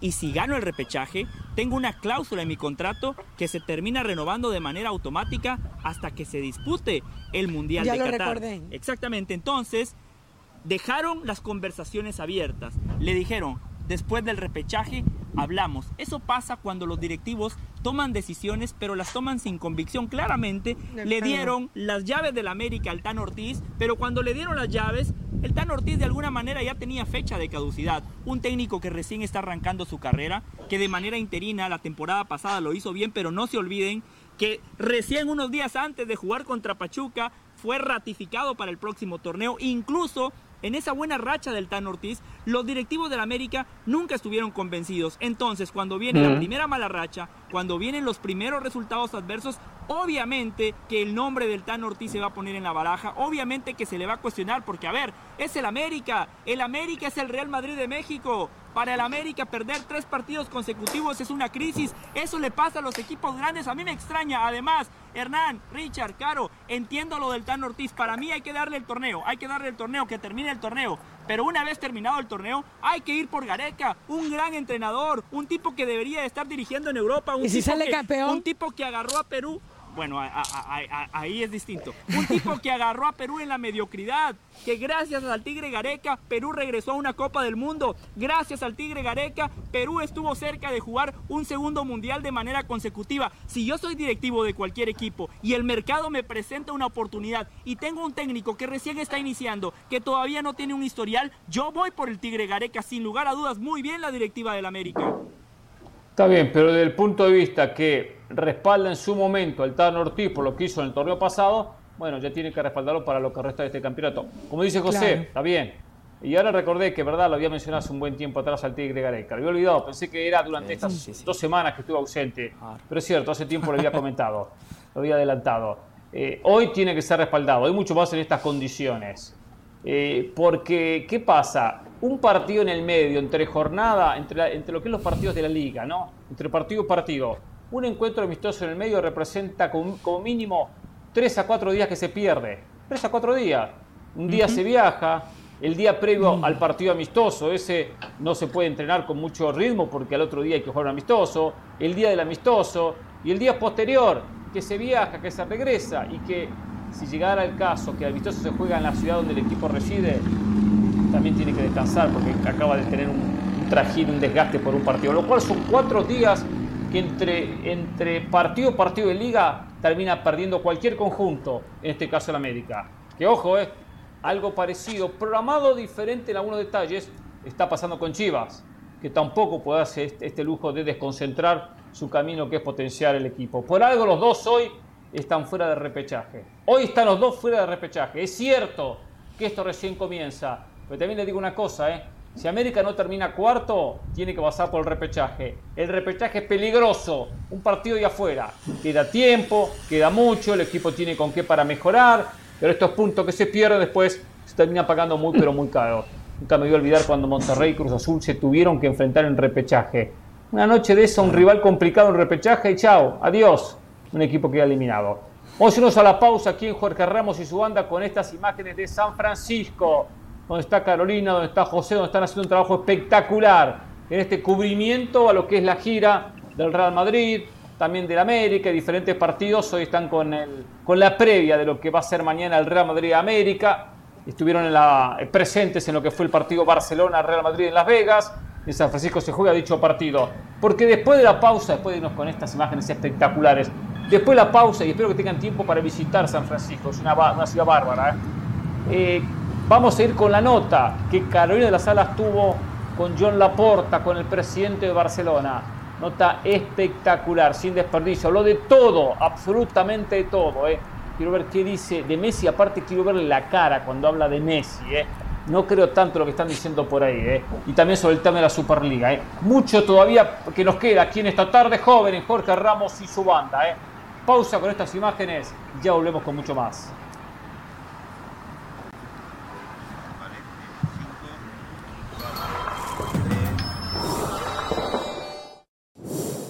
La editorial del día es traída a ustedes por State Farm. Como un buen vecino, State Farm está ahí.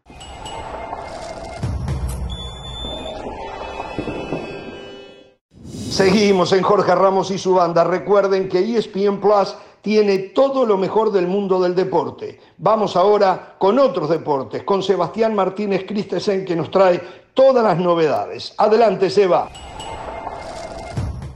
Seguimos con todos ustedes aquí en ESPN Plus y es momento de hablar del baloncesto de la NBA, puesto que ya han pasado cuatro semanas desde la primera ocasión en la cual Kevin Durant solicitó un intercambio a los Brooklyn Nets y su nombre ahora está sonando más fuerte que nunca en el potencial mercado de intercambios. Sabemos que en su momento los Phoenix Suns estaban interesados, se tuvieron que bajar de la contienda luego de tener que igualar la oferta por DeAndre Ayton. A la vez, sabemos que el Miami Heat y los Toronto Raptors presentaron ofertas que los Brooklyn Nets consideraron insuficientes. Pero ahora se suma un caballo más a la carrera y ese caballo pudiese ser el ganador, me refiero a los Boston Celtics, que estarían ofreciendo un paquete que tiene como carta principal a Jalen Brown, 25 años de edad, para muchos con pasta de potencial superestrella, le quedan dos años de contrato, 58 millones de dólares por delante y estaría bajo el control de Brooklyn. Creo que es una gran carta de presentación para un potencial paquete de intercambios. Aparentemente Boston habría hecho una primera oferta, Brooklyn no quedó conforme, quieren múltiples selecciones de draft, Boston estaría dispuesto a ofrecer tres selecciones de primera ronda más múltiples cambios de selecciones a futuro, Jalen Brown y algunos actores secundarios más. Bueno, Brooklyn aparentemente quiere que a esa ecuación se sume Marcus Smart. Veremos si el equipo de Boston está dispuesto a sumar al reinante jugador defensivo del año a este paquete de cambio. Hay que recordar que Brooklyn, entiendo, quiere valor por uno de los mejores jugadores de la liga, por un jugador por el cual pagaron, recordemos, por un año en el cual no jugó, se estaba recuperando todavía de su rotura de tendón de Aquiles, pero tiene 33 años, va para 34, estaría recibiendo a un talentoso jugador en Jalen Brown de 25, más actores secundarios, incluso si Boston no ofreciese a Marcus Smart en ese paquete, si yo fuese Brooklyn, creo que esta es la oferta que tomo. Si me dan las tres selecciones, los cambios de selecciones y algunos actores de reparto, llámese Derek White o los jugadores que ustedes quieran sumar a esta ecuación, aún si no es Marcus Smart, yo soy Brooklyn, acepto esta oferta porque no creo que haya una mejor en el mercado de cambios por Kevin Durant. Si no quiere estar en Brooklyn, a cambiarlo y encima a reducir el promedio de edad trayendo a Jalen Brown como uno de los estandartes de cara al futuro. Recuerden que tienen que estar atentos al día 12 de agosto. Yo ya lo tengo circulado en el calendario. Vuelve la liga, mejor fútbol español aquí por las distintas plataformas de ESPN. La liga retorna el 12 de agosto por nuestras distintas plataformas.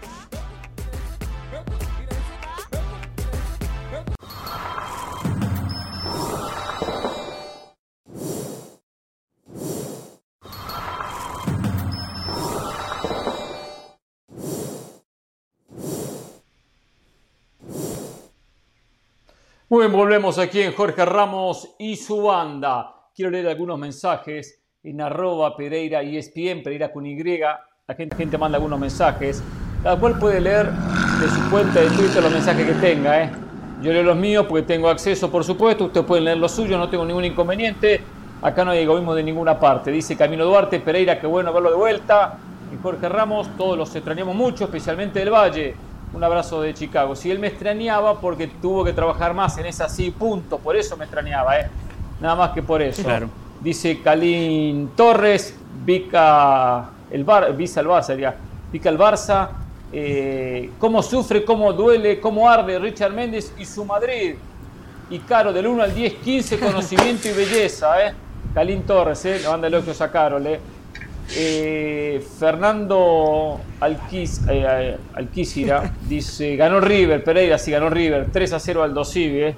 Nos costó, eh. gran partido de Miguel Borja, por cierto, eh. marcó el tercero, Sí, metió dos pases, uno para Palavecino, el otro para Beltrán, en el partido que River le ganó ayer al Dosivi en Mar del Plata. Ren Reyes Loera, qué bueno que regresa Pereira, la banda completa, y aún así trajeron de nuevo a Richard, ¿ya está negociando para ser titular o qué? Richard ya es Eh, vamos con los de este tacos por programa, delante, ¿eh?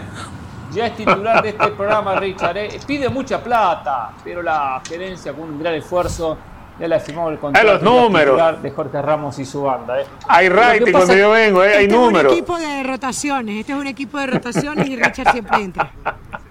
Exacto. Y, y ojo a esta pregunta, José y Carolina. Lo vamos ¿eh? a meter en la rotación de Murillo- esa sí, punto a Richard Méndez. No, no, no, no, no, por favor, no, no, sí, en ese punto no podemos. Usted me está bajando los ratings. Suerte que Carolina lo, lo levantó un poquito. Si Te- ponemos a Richard segundo del algo, Tengo programa. que decirle algo, Hernán. Fíjese, Dígamelo, dígamelo, estamos aquí, sí. Estamos aquí frente al estadio y hay un chico que está desde que comenzamos el programa, pues pendiente de, de tomarnos fotos, Sí. etcétera. Nos acercamos ahora que terminamos la primera hora. Se llama Yoyo. Bueno, le dicen Yoyo, no se llama Yoyo, me dijo su nombre y yo me quedé con el apodo. Yoyo Jarocho. Y co- y- Yoyo, Yoyo Jarocho. Es correcto, es de. Veracruz, que le escribe siempre en El esa de- sí, punto. Y me dijo, José, cuando estás en esa sí, punto, No. me gusta más esa versión. No, Me lo acaba de decir. No, no, no, no. Póngalo al no, aire, póngalo al José aire. del Valle- Jo- no, no, no, José del Valle está mintiendo. No, Yo- vas, a, no vas a poner lo que, lo que, lo que, te- lo que grabaste. A ver, A ver, a ver, que venga A Yoyo ver. y nos diga la verdad. Ver. ¿quieres venir?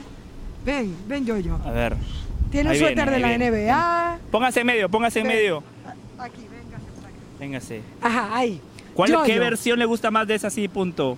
¿La que Hernán yo Pereira, la que...? Hernán Pereira, Caro y José del Valle.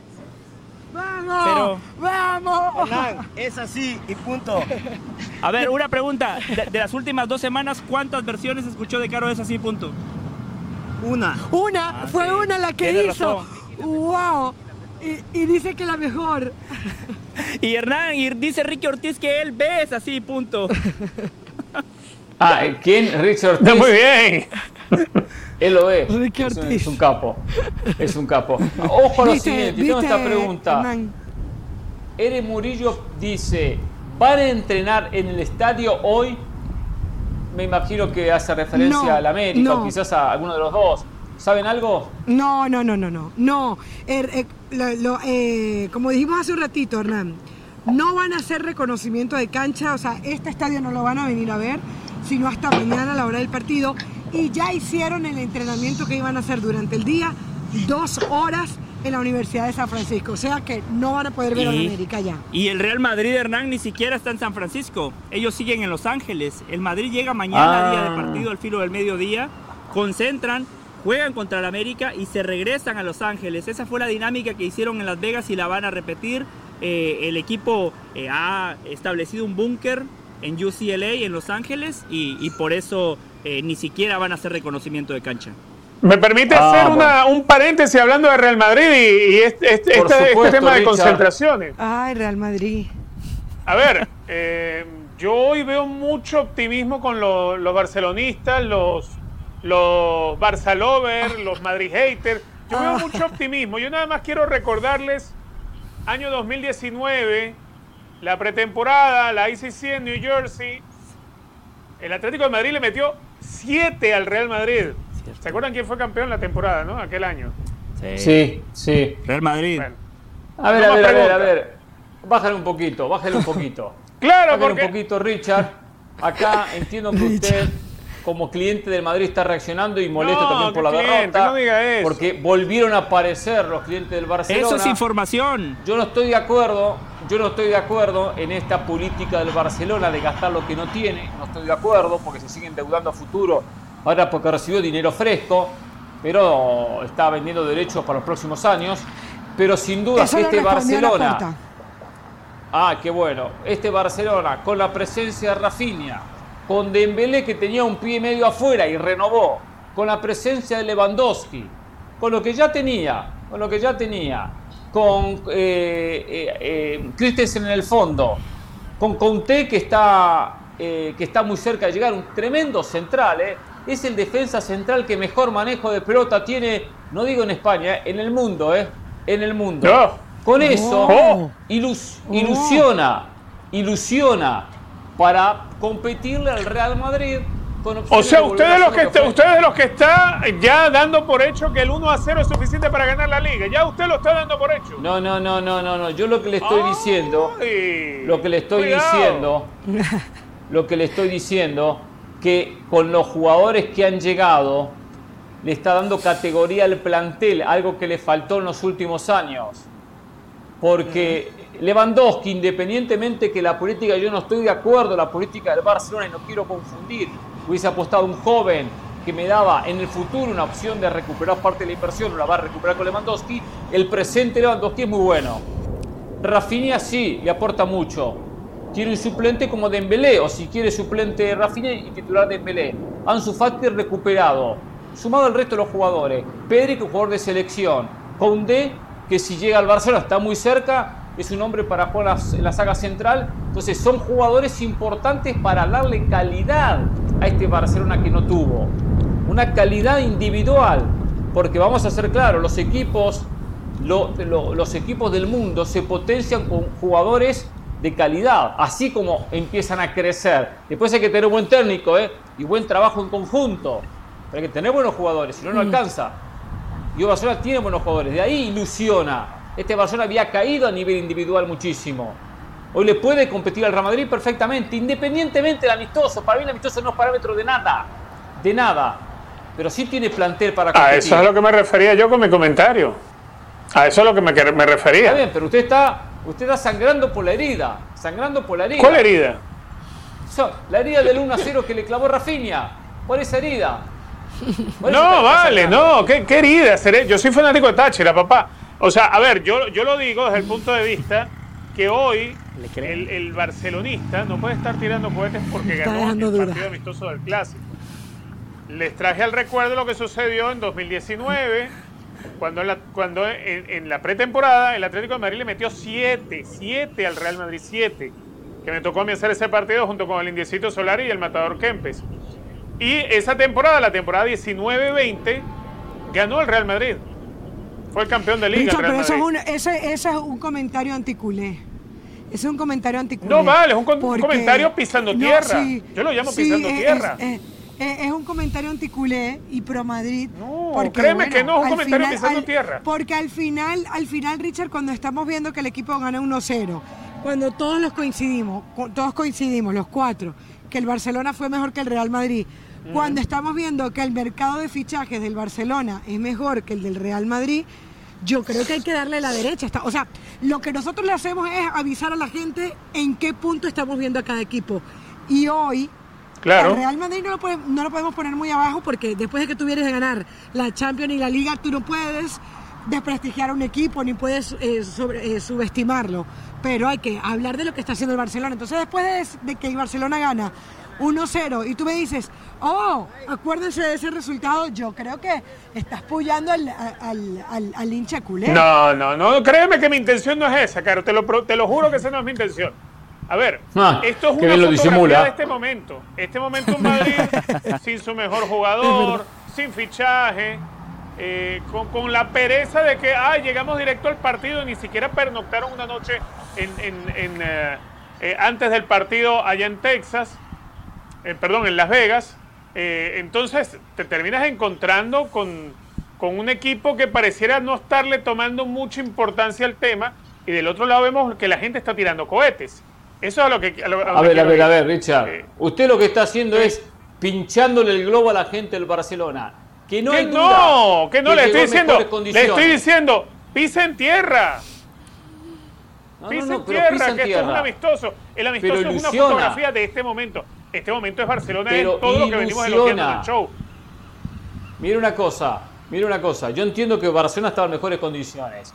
Bien lo decía José hace un ratito. Había jugado dos amistosos previos. Bueno, uno fue un entrenamiento ante el Inter, ¿eh? Por cierto, lo quería comentar en su momento y no pude decirlo. Oye, qué pobre su equipo, Hernán, ¿eh? Por cierto, qué pobre su equipo. El señor Ramos no venga a vender que la MLS, una de las mejores ligas del mundo, cuando juegan un amistoso, un equipo, el primero de la pretemporada, con un equipo que viene en ritmo y se come seis. Le sacó barata, ¿eh? Hernán, el Minnesota le metió 4 al Everton. 4 a 0 le metió el Minnesota United al Everton. Pero el Everton, el Everton no existe. El Everton no existe, por favor. O sea, no el, Inter Miami. O sea, o sea, el Inter Miami se comió 6. 6 con el Barcelona. en, ritmo, en competencia. En medio de la liga, ¿eh? Nosotros en pretemporada. Eso es lo que, eso es lo que le digo. 6, 6. Digo, pues después viene, vienen los Ramos o los Méndez a vender la liga. No, la mejor liga del mundo, una de las mejores ligas del mundo. Hay que tener nivel de competencia para ser una de las mejores del mundo. No alcanza con bonitos estadios estadios espectaculares y lindas camisetas y con los estadios llenos porque se regalan entradas. No alcanza con eso. Aparte que tener buen nivel futbolístico, buen nivel. Para tener buen nivel tienen que arrasar en CONCACAF Champions League. Hasta ahora no arrasan. Les alcanzó para con suerte ganar una, la que ganó Seattle. Nada más. Entonces, ojo con eso, ¿eh? Pero después le da un cachetazo a Barcelona con seis goles. ¿Cómo dolió mi comentario? Eh? A los ¿Cómo dolió el pedir, el pedir que, se, que pisara tierra? Usted es otro que tiene que salir del closet. Usted sí tiene que salir del closet. ¿Qué closet? Usted bajo la de River tiene la del Barcelona tatuada. La tiene ¿Quién es el otro, Richard? Otro. ¿Qué closet, qué closet? Pero por favor, ¿qué closet, closet? Yo soy hincha de River e hincha del fútbol. Claro, pero debajo tiene la de Barcelona que no se la puede quitar porque la tiene tatuada. Yo a Caro la vi muy contenta el sábado por la noche, ¿eh? Caro también, ¿Por qué? Carito, en serio. Bueno, está Las Vegas. Por la, entrevista a la no Sé, yo la vi muy contenta. Por la entrevista a la Porta. Había entrevistado Celebraste el gol de Barcelona, Carito, dime la verdad. Ustedes que no quieren, ustedes que no quieren asumir en algunos casos, y me refiero a Richard Méndez, su amor por ciertos equipos, nos quieren ensuciar a nosotros, nos quieren llevar entre las patas a nosotros.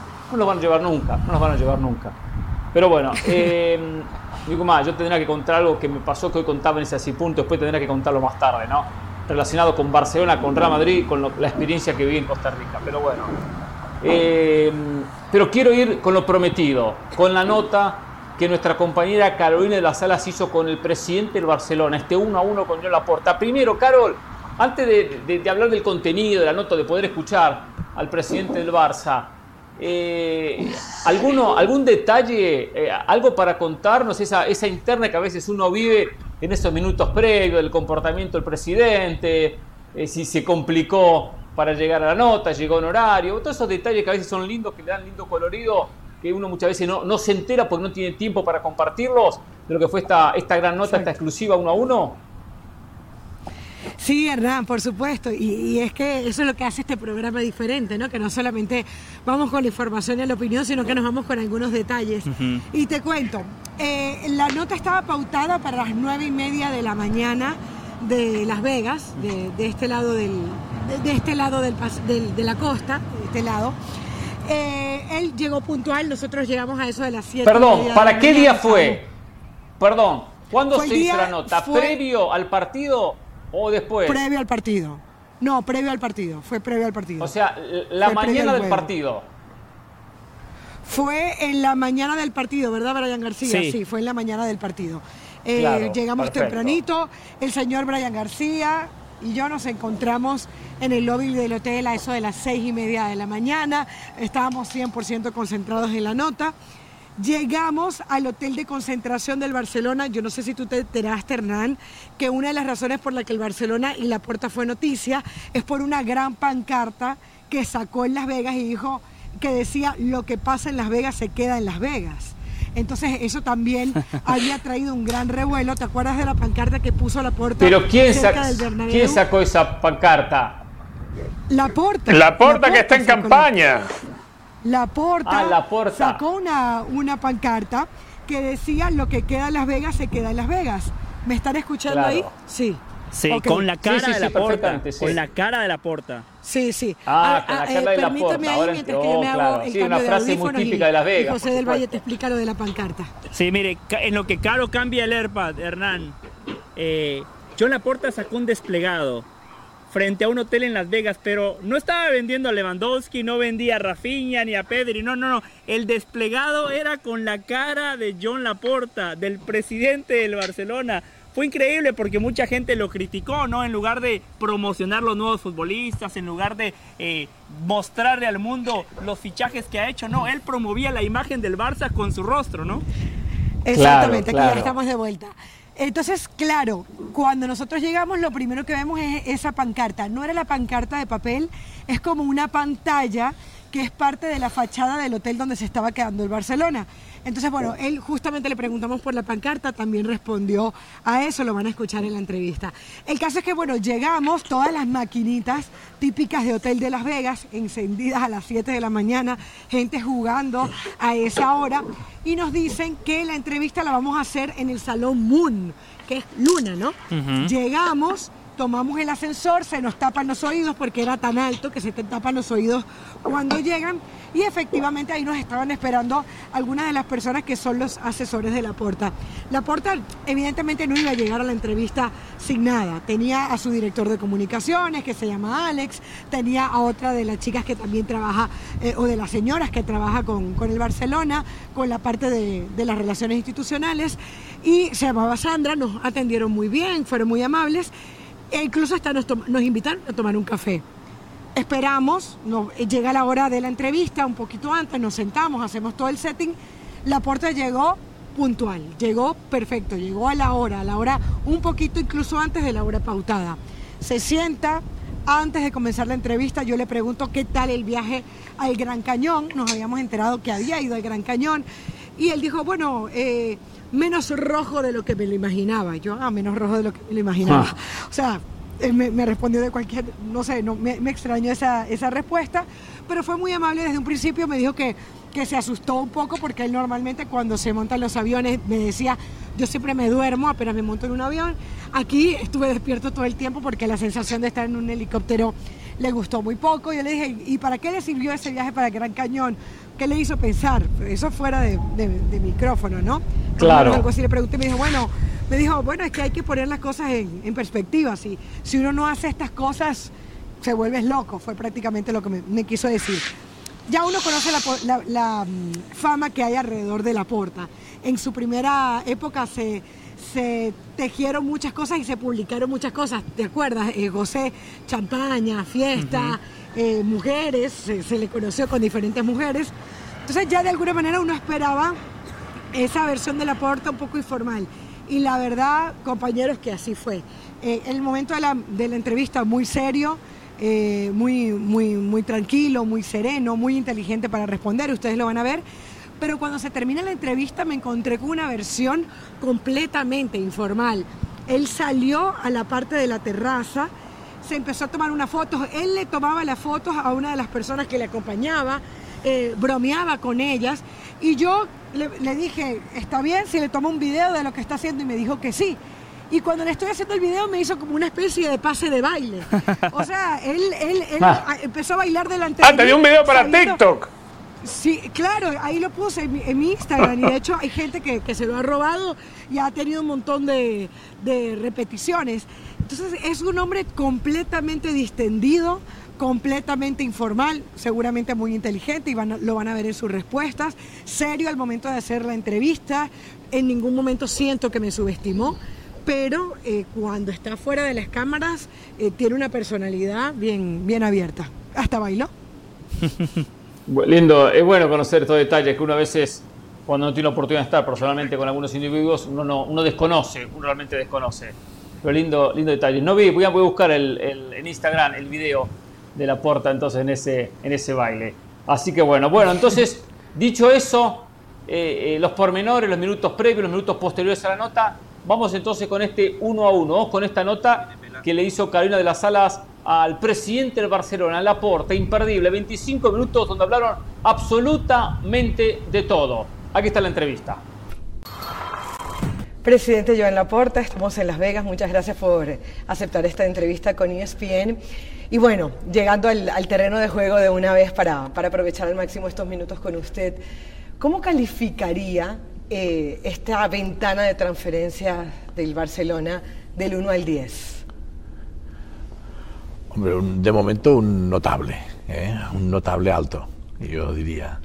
Eh, se está trabajando muy bien eh, y, lo para mí sería un sobresaliente, pero es un notable porque aún se tiene que hacer el trabajo de hay jugadores que, que bueno, que, que, unos entran y otros salen, ¿no? Sí. Entonces hemos hecho muy buen trabajo en la incorporación de nuevos jugadores, sobre todo Mateo Alemán y su equipo, eh, con también Jordi Cruyff en la Secretaría Técnica, lo están haciendo muy bien. ¿eh? Y ahora también ellos saben que hay jugadores que, por lo que sea, el entrenador ya no cuenta con ellos y, y también se ha de buscar salida para estos jugadores. Yo creo que van en el camino de conseguir el excelente este año. ¿eh? Y esa es la gran pregunta que la gente se hace. ¿Va a ser capaz el Barcelona de hacer los movimientos correctos para poder inscribir a todas esas nuevas incorporaciones? Bueno, de momento ya eh, tenemos el, patrimonio neto en positivo, eh, que en casi un mes hemos ingresado cerca de los 650 millones de euros. Que se dice rápido, hemos tenido que movernos. Se han vendido derechos de televisión, se ha vendido un 25% de los derechos de televisión, esto nos ha reportado unos ingresos muy importantes. Y, ahora tenemos eh, el club en vías de estar eh, saneado. ¿eh? financieramente el club está mejor, porque además hemos con este dinero que hemos ingresado hemos devuelto 100 millones del crédito que teníamos con Goldman Sachs. Y por otro lado, también hay, que decir que, que, bueno, que el club eh, vuelve a estar sano económicamente, aunque sí que es cierto que tenemos que trabajar más para conseguir más ingresos y que los ingresos no provengan de venta de activos, sino que eh, sea pues la de explotación de, nuestros activos. ¿Y cómo se le responde a la gente que dice, nos acaba de dar una palabra clave, estamos sanos económicamente, pero se sabe que han existido deudas, eh, se han vendido 25% de los derechos de televisión. Hay gente que considera que el Barça está hipotecando su futuro. ¿Es eso cierto? No, porque estos derechos se han vendido por 25 años. ¿eh? Hemos eh, mantenido el la mayoría, o sea, la, totalidad de las acciones de BLM, que es nuestro merchandising. Hemos mantenido la totalidad de nuestras acciones en la sociedad que explota los eh, derechos audiovisuales del, club. Eh, me refiero al metaverso, a los NFTs, a, los tokens, a todo este nuevo mundo que entra eh, en la industria del deporte y que es muy interesante en términos de conseguir nuevos ingresos. Y lo que hemos hecho ha sido vender una parte de los derechos de televisión de la Liga Española, un 25% por 25 años. No hemos hipotecado el futuro, ¿eh? porque pensamos además que esto tendrá un crecimiento importante y bueno, pues vamos a, conseguir muchos más ingresos de los que estamos generando. Y la verdad es que estoy muy satisfecho de haber hecho estas dos operaciones Qué bueno que los ortodoxos de la economía, pues ya sabe usted, cada uno tiene su libro y tiene su opinión, yo la respeto, pero el Barça estaba en una situación crítica, el Barça estaba a punto de desaparecer, teníamos que movernos rápido, teníamos que gestionar el caos como se debe gestionar, ¿eh? Con mucha habilidad, y además eh, teníamos que tomar decisiones, y las decisiones en una situación eh, que en la situación que heredamos, que el legado que nos dieron fue de que el club estaba a punto de desaparecer, ahora el club ya no solo eh, ha superado esta fase, sino que vuelve a estar en una posición económica que puede afrontar todos los retos que se plantee. Eso sí, también trabajando más para conseguir más ingresos. Y hablemos de un nombre propio de la Superliga, porque, bueno, después de todo es el Real Madrid y el Barcelona, y donde van son capaces de llenar y de generar seguramente ingresos que dentro de la liga están limitados. Los partidos entre el Barça y el Madrid son el mayor espectáculo del mundo. Y, esto, pues, evidentemente genera eh, atracción. Y somos dos clubes que además el mundo está bastante polarizado entre Barça y Madrid. Allí donde vayas, pues estamos eh, los dos equipos, pues con muchos aficionados. Nosotros estamos muy orgullosos de los barcelonistas que hemos visto en Miami, ahora los que hemos visto en Las Vegas. Eh, la verdad es que querríamos estar más por ellos, pero han de entender a veces que los jugadores pues eh, se han de preparar, pues son los profesionales y, pero así y todo yo creo que estamos dando respuesta a nuestros aficionados ahora aquí en Las Vegas, como lo hicimos en Miami. Y, por eso. Y bueno, lo que decía de, lo, de que si no está suficientemente explotado, a ver, por eso hemos dado ese paso a algunos clubes. ¿eh? En principio los que estamos al frente es, es Juventus, eh, Madrid y Barça. Y, hombre, también hay otros clubes que querrían estar, pero que han tenido una problemática determinada o que no han sido tan decididos a la hora de, de dar ese paso. Y lo que estamos es con tranquilidad, sin ganas de, de herir sensibilidades fomentando el diálogo con las instituciones, ya sean las europeas, ya sean las eh, mm, políticas europeas o deportivas europeas, mm, hacer una competición que sea la competición más atractiva del mundo. ¿eh? Insisto, será una competición abierta. ¿eh? Esto lo dijimos el Fútbol Club Barcelona que queríamos una competición abierta. Y también se respetarán las ligas estatales me refiero a, Europa, ¿eh? a la UEFA en este caso.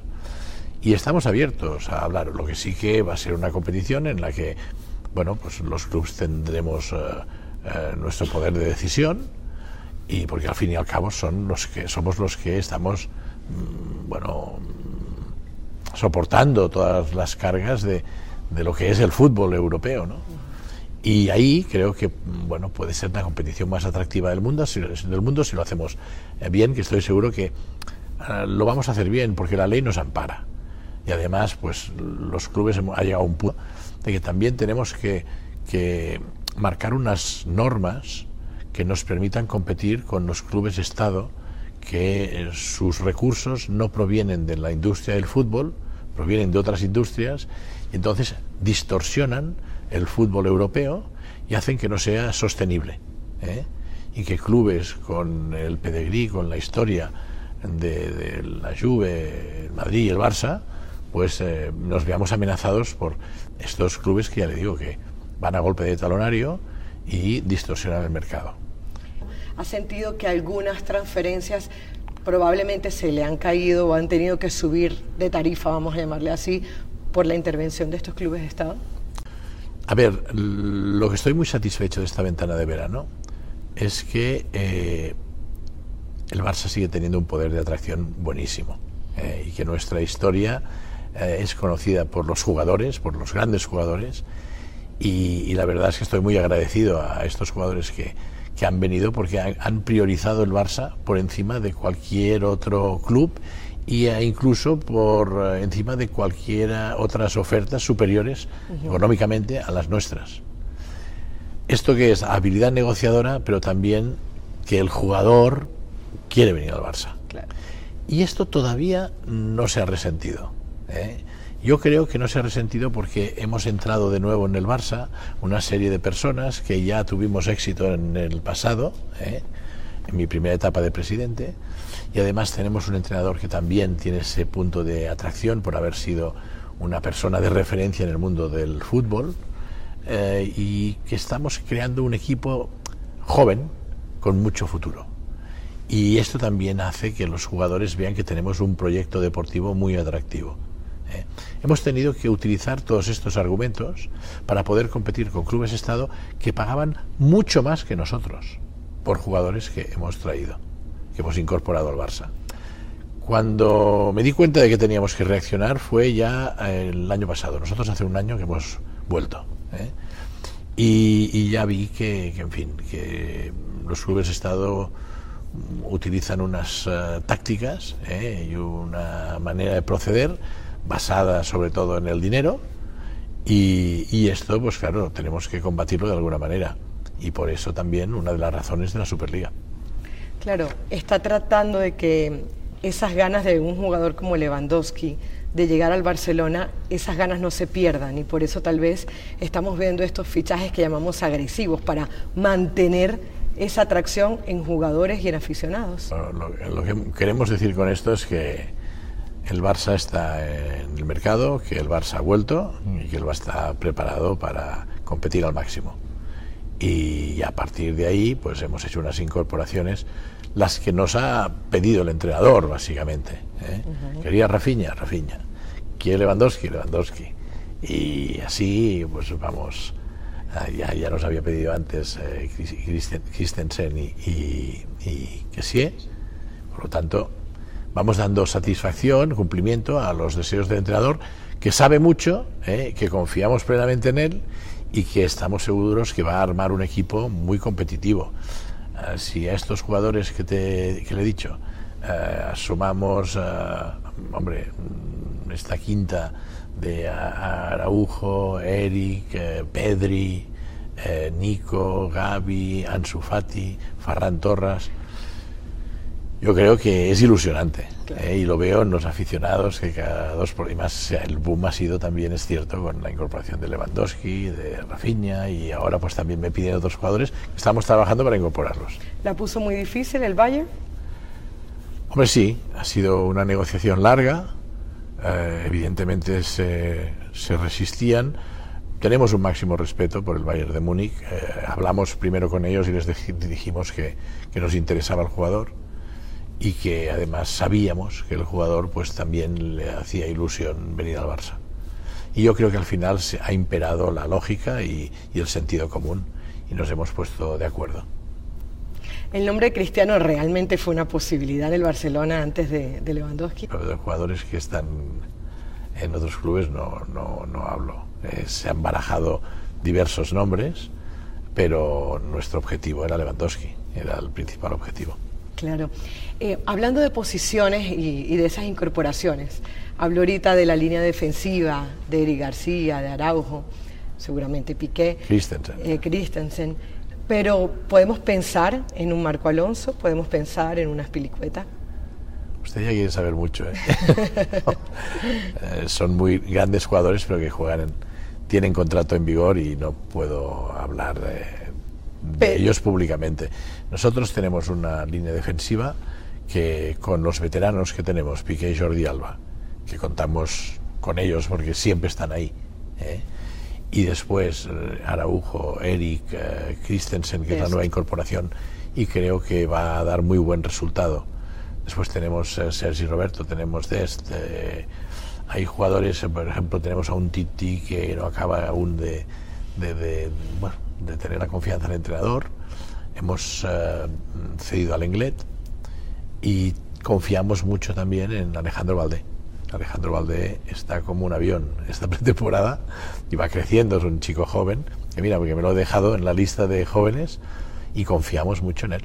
Confiamos mucho en él porque tiene mucha técnica y está cada vez más fuerte y evidentemente es muy joven y el entrenador pues le ayudará a mejorar, pero mm, tenemos una línea defensiva buena que si hay que mejorarla pues eh, lo haremos.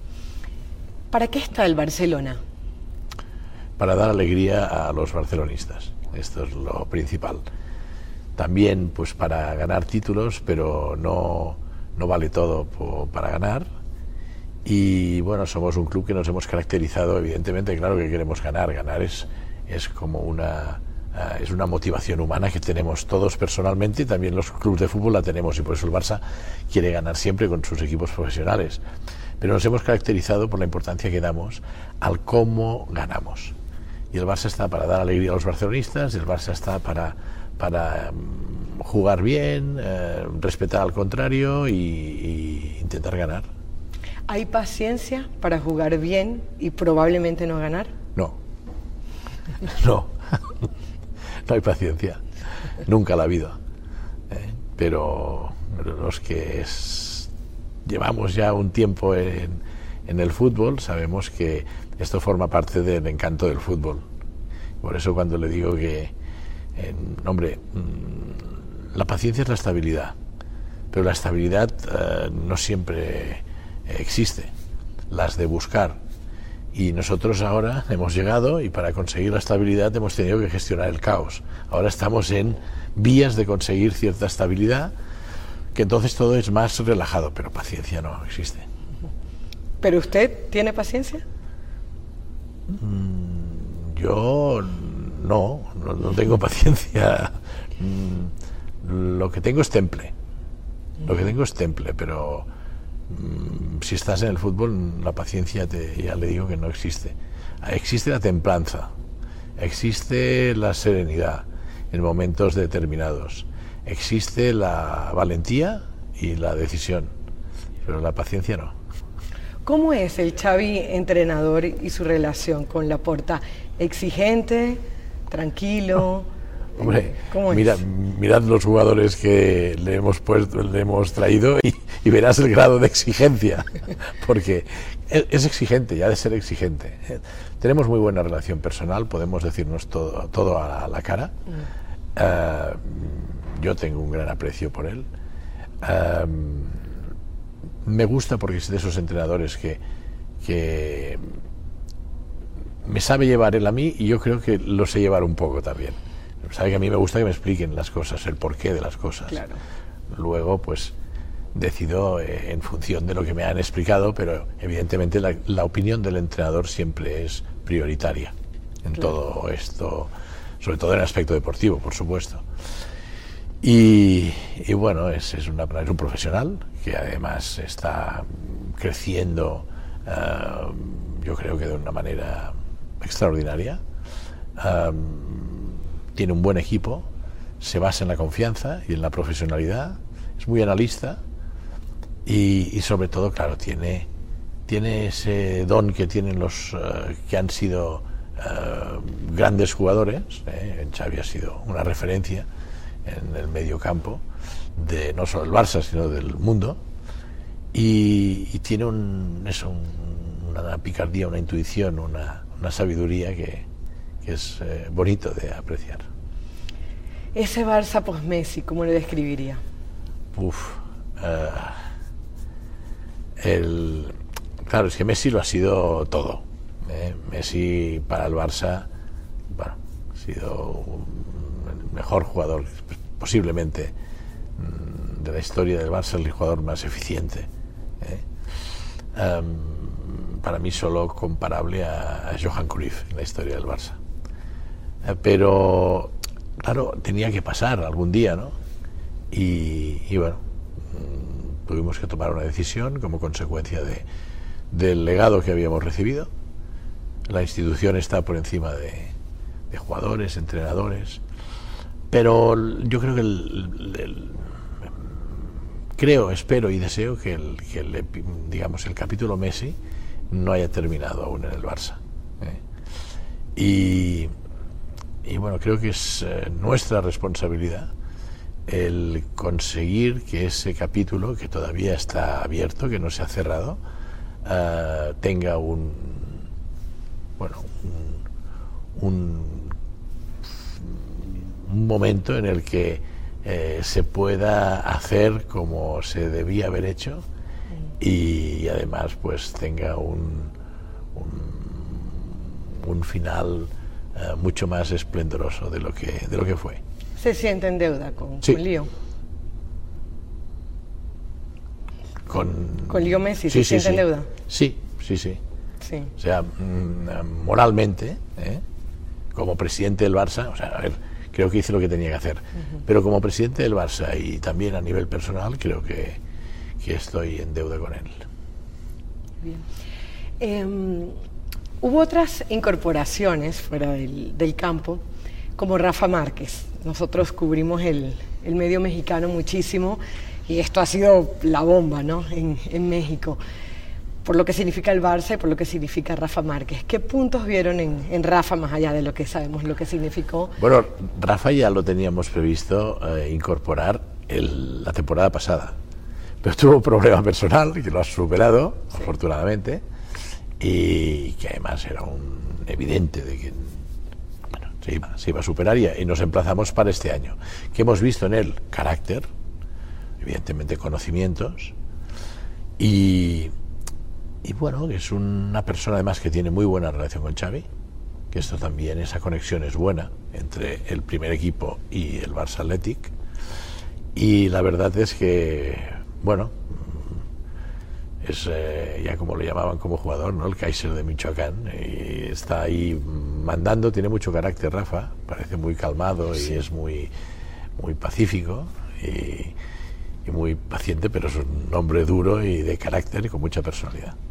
Xavi, en este momento, ¿todas las decisiones deportivas siempre pasan por él? Sí, claro, Totalmente. Sí, sí, siempre.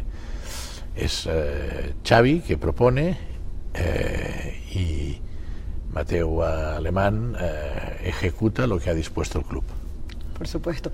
Le voy a dar 10 palabras y usted me responde lo que se le venga a la mente, ¿no? Palanca. salvación. Xavi.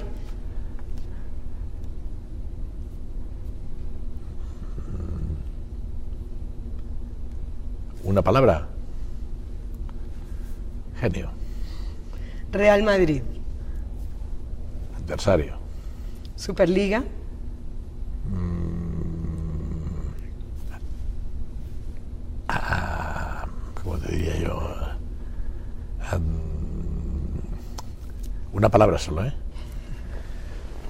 Em, ¿Oportunidad? Mm.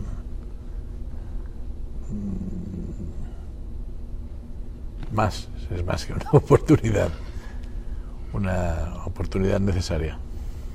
Messi.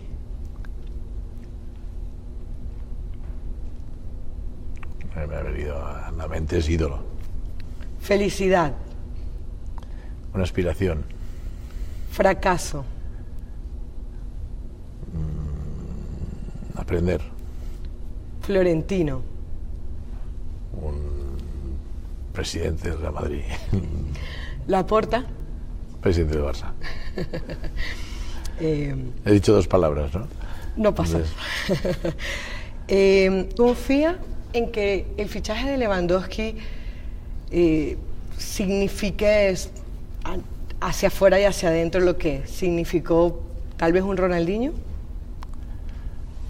Es diferente, es diferente ha venido en un momento importante para el club, eh, viene para meter goles, para ser un goleador y es diferente. Ronnie devolvió la sonrisa al barcelonismo y sí que es cierto que, que, Robert, que Lewandowski, ha generado pues también mucha, mucha ilusión. Pero los momentos eh, son parecidos, pero los jugadores son distintos. Frankie de Jong, ¿en qué punto está Frankie de Jong? Bueno, Frankie está en un punto que es un jugador que tiene ofertas. Mm, nosotros pues queremos que, continúe en el Barça.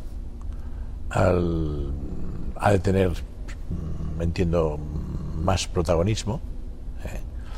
Y es un, jugador de una clase extraordinaria. ¿eh? Y bueno, ahora quizás hay cierta confusión por esto, por las ofertas que tiene, porque exactamente pues no está muy definida esta situación y tenemos que, clarificarla. Pero el Barcelona quiere quedarse con Frankie. Sí, sí, sí, tenemos que clarificar una serie de aspectos y queremos que continúe en el Barça.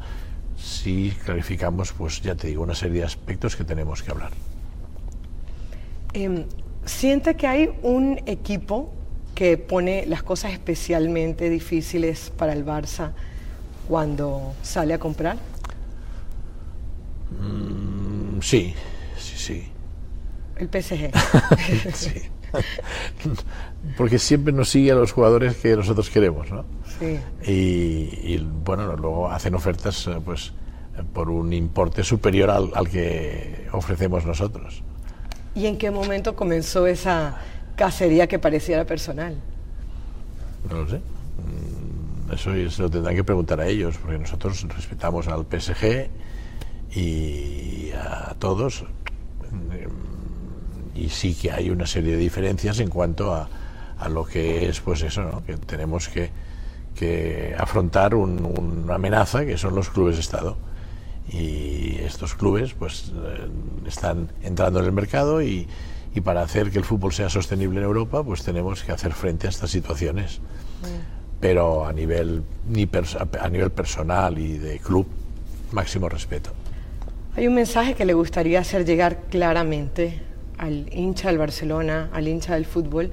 ¿Hay algo que Joan Laporta quiera expresar de manera clara y explícita? Hombre, eh, yo lo que quiero expresar es que estamos eh, trabajando mm, y además pues con toda la la, fuerza que, podemos expresar para devolver la alegría al barcelonismo y para que se lo pasen bien con el Barça. Y esto pues es lo que queremos eh, para todos los aficionados al Barça e incluso al fútbol en general, pero sobre todo para los barcelonistas lo que quiero decirles es esto, ¿no? de que eh, este año les vamos a dar muchas alegrías. Perfecto, muchas gracias. Gracias a ti.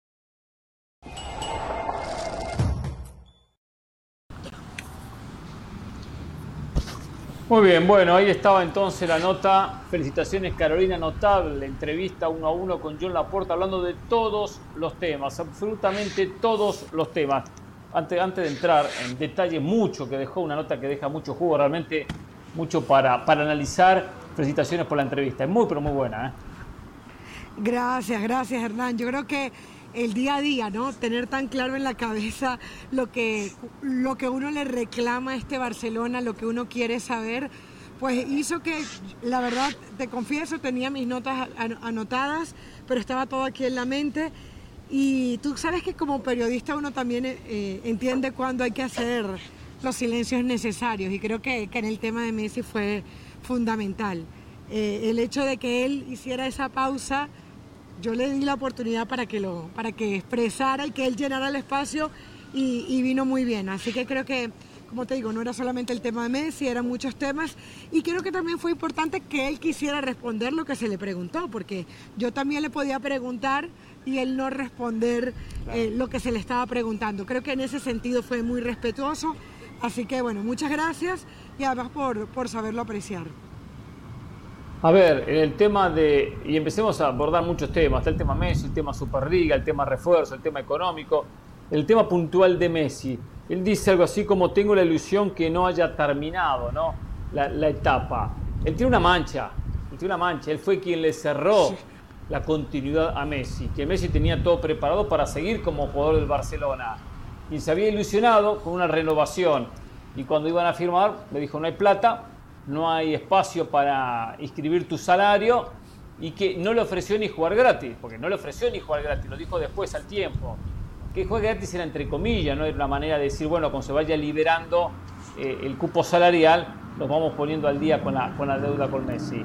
Claro, esta deuda lo lleva a decir que ojalá que no se haya terminado. Eh, yo no veo que Messi vaya a regresar con la puerta como presidente, uno piensa. A Messi no le queda mucho de carrera Habrá que ver, por supuesto, qué pasa en el PSG, especialmente en esta temporada, ¿no? que es la segunda y ahí termina su contrato.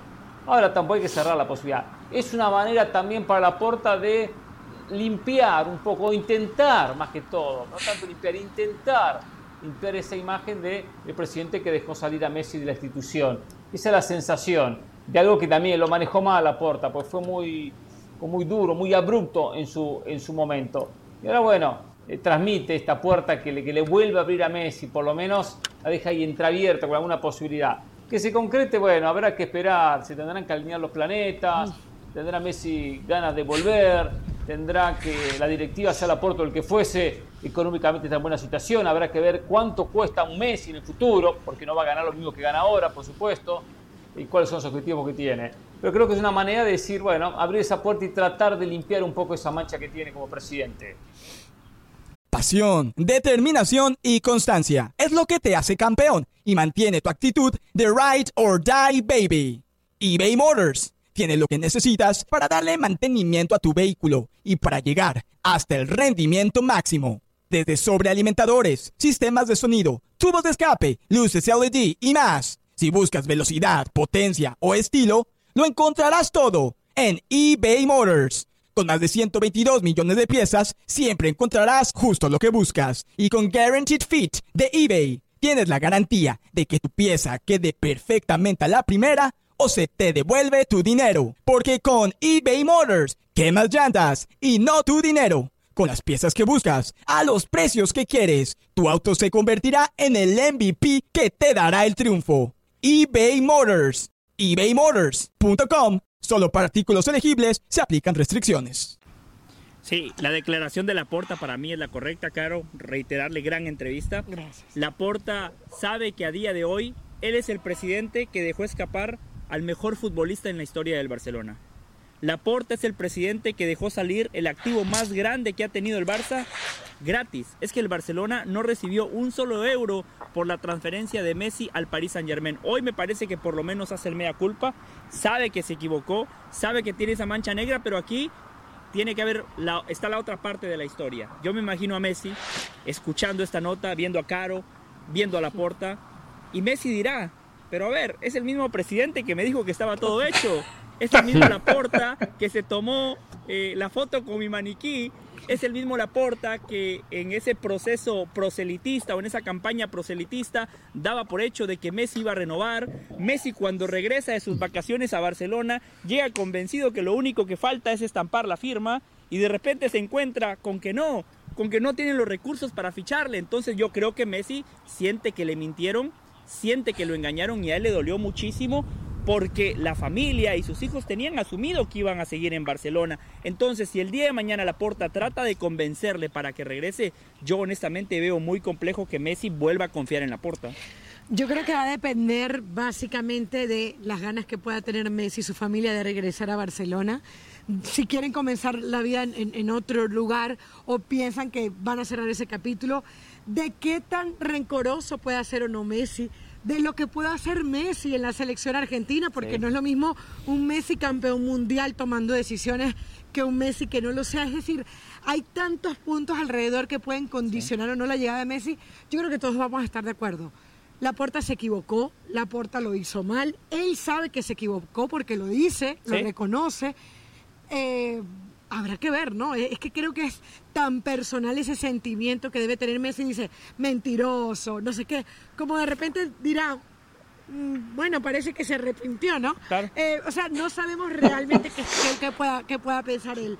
Creo que evidentemente lo que, lo que termina dejando abierto es una serie de especulaciones que incluso compañeros en Barcelona dicen que Xavi, no sé si eso será verdad, que a raíz de esta entrevista Xavi fue donde la porta y le dijo, habla con Messi y dile que cuando esté disponible se devuelva, se devuelva con nosotros. Entonces, ojo, porque esto puede seguir trayendo eh, tela.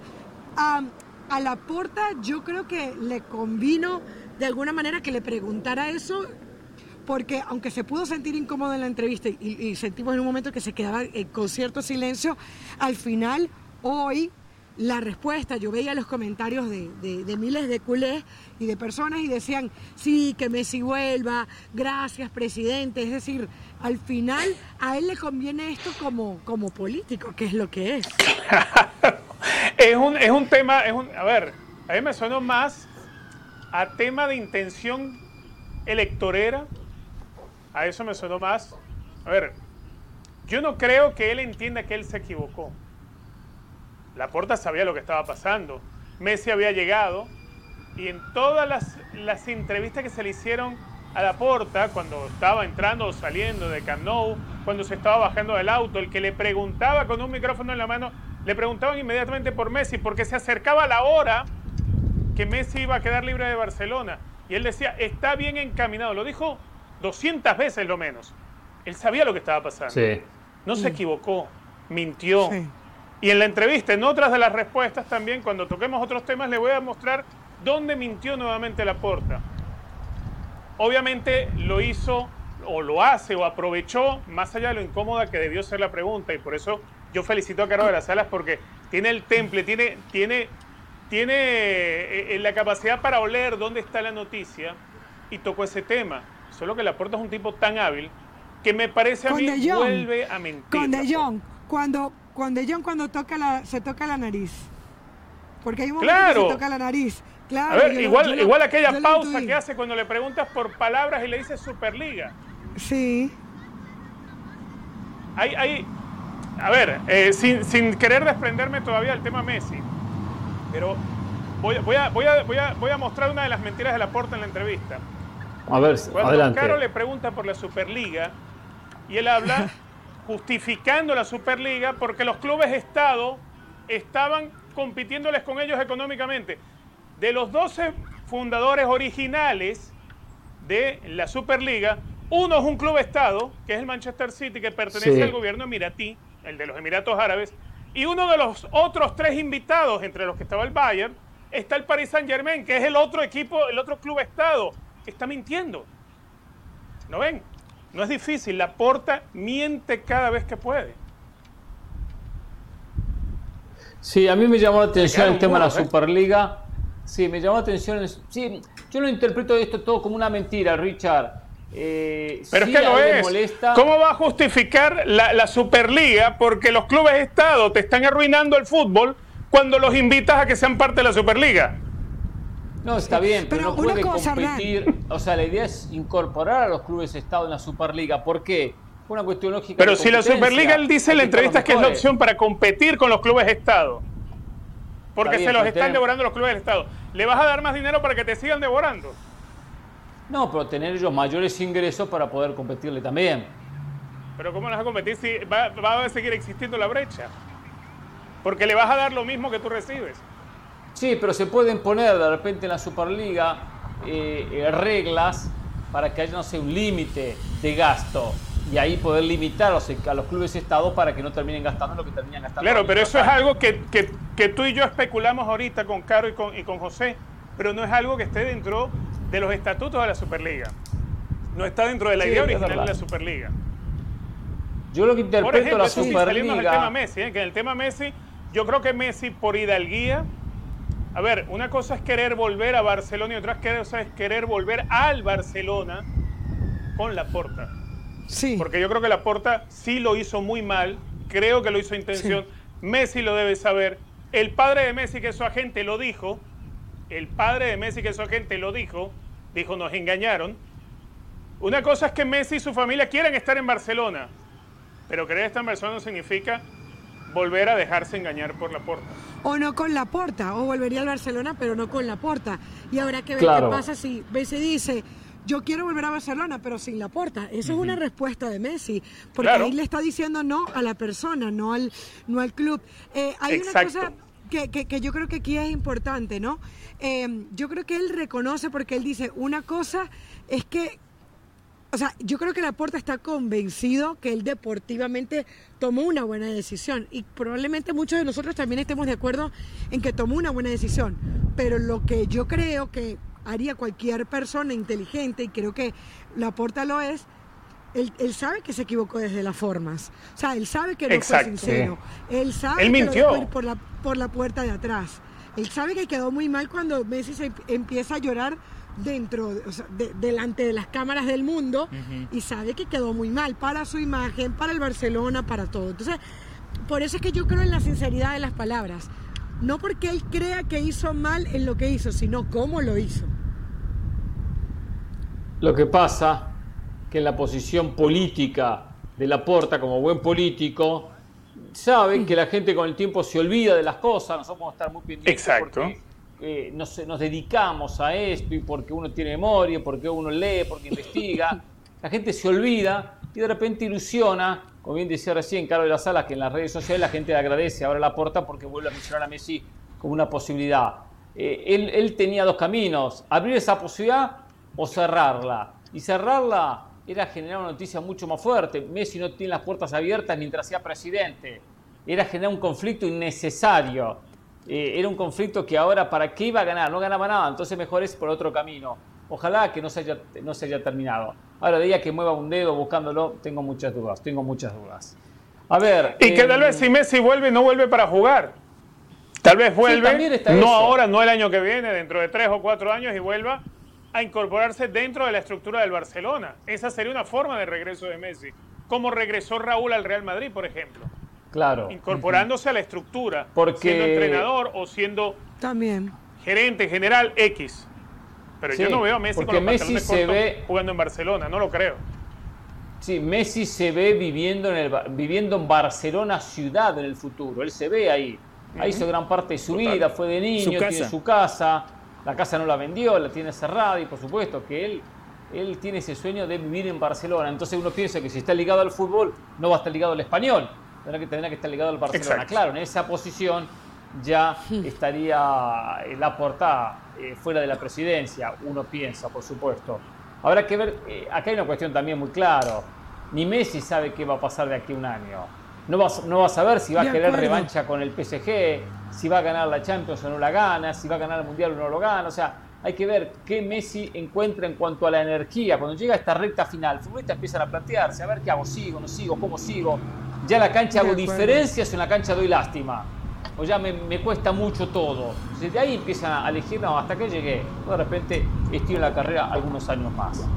A ver, em, a mí me, me llamó la atención en el tema, y si dejo el tema de Messi, el tema Superliga, porque habla de una manera como que fuese algo que está muy fuerte, que se va a dar en corto o largo plazo.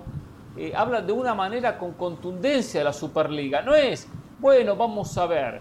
Entonces después pensaba y digo, será una estrategia de los tres, el Real Madrid, Barcelona y la Juve, de mantener en jaque mate a la UEFA, de mantener esto vivo, de mantener todavía esta posibilidad, porque le da cierto poderío. Al fin y al cabo, son clubes y los clubes, la gente va a ver a los clubes. ¿A qué voy? Barcelona al Real Madrid convocan 61.000 personas en, el, en, el, en Las Vegas, no porque juegan la Champions, no porque son parte de la Liga Española, porque uno es Real Madrid y el otro es Barcelona. No jugaban por nada y la gente va. ¿A qué voy? Que el club está por encima del campeonato, que los clubes están por encima de las instituciones, dígase UEFA, Conmebol, con o la FIFA. Entonces, claro, estos organismos son los que manejan el fútbol, pero ellos saben que tienen un poder muy fuerte. Entonces, es una manera de siempre dejar en alerta a la gente de la UEFA. Perfecto. No, nos golpearon, nos tiraron, nos, nos, patearon el piso, perdimos.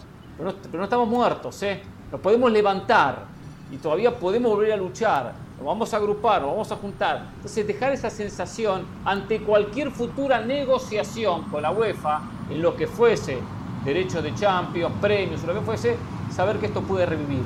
Se le da una carta, que seguramente hoy no tienen cómo competir, pero por lo menos dicen, ojo, eh, todavía esto no murió. Eso es lo que interpreto, porque habla con una propiedad como que fuese un hecho que la Superliga viene en los próximos años. ¿Qué lectura hicieron ustedes? Yo saqué la misma conclusión y se lo decía Caro. Él dice la Superliga va a pasar, pero ha cambiado un poquito el lenguaje. Decía la porta una Superliga abierta. Al principio era una Superliga prácticamente cerrada, donde ellos iban a poner y quitar. Ahora habrá chance de que algunos equipos eh, en la cancha se ganen el derecho de participar y de jugar y de ser parte de esa eh, Superliga.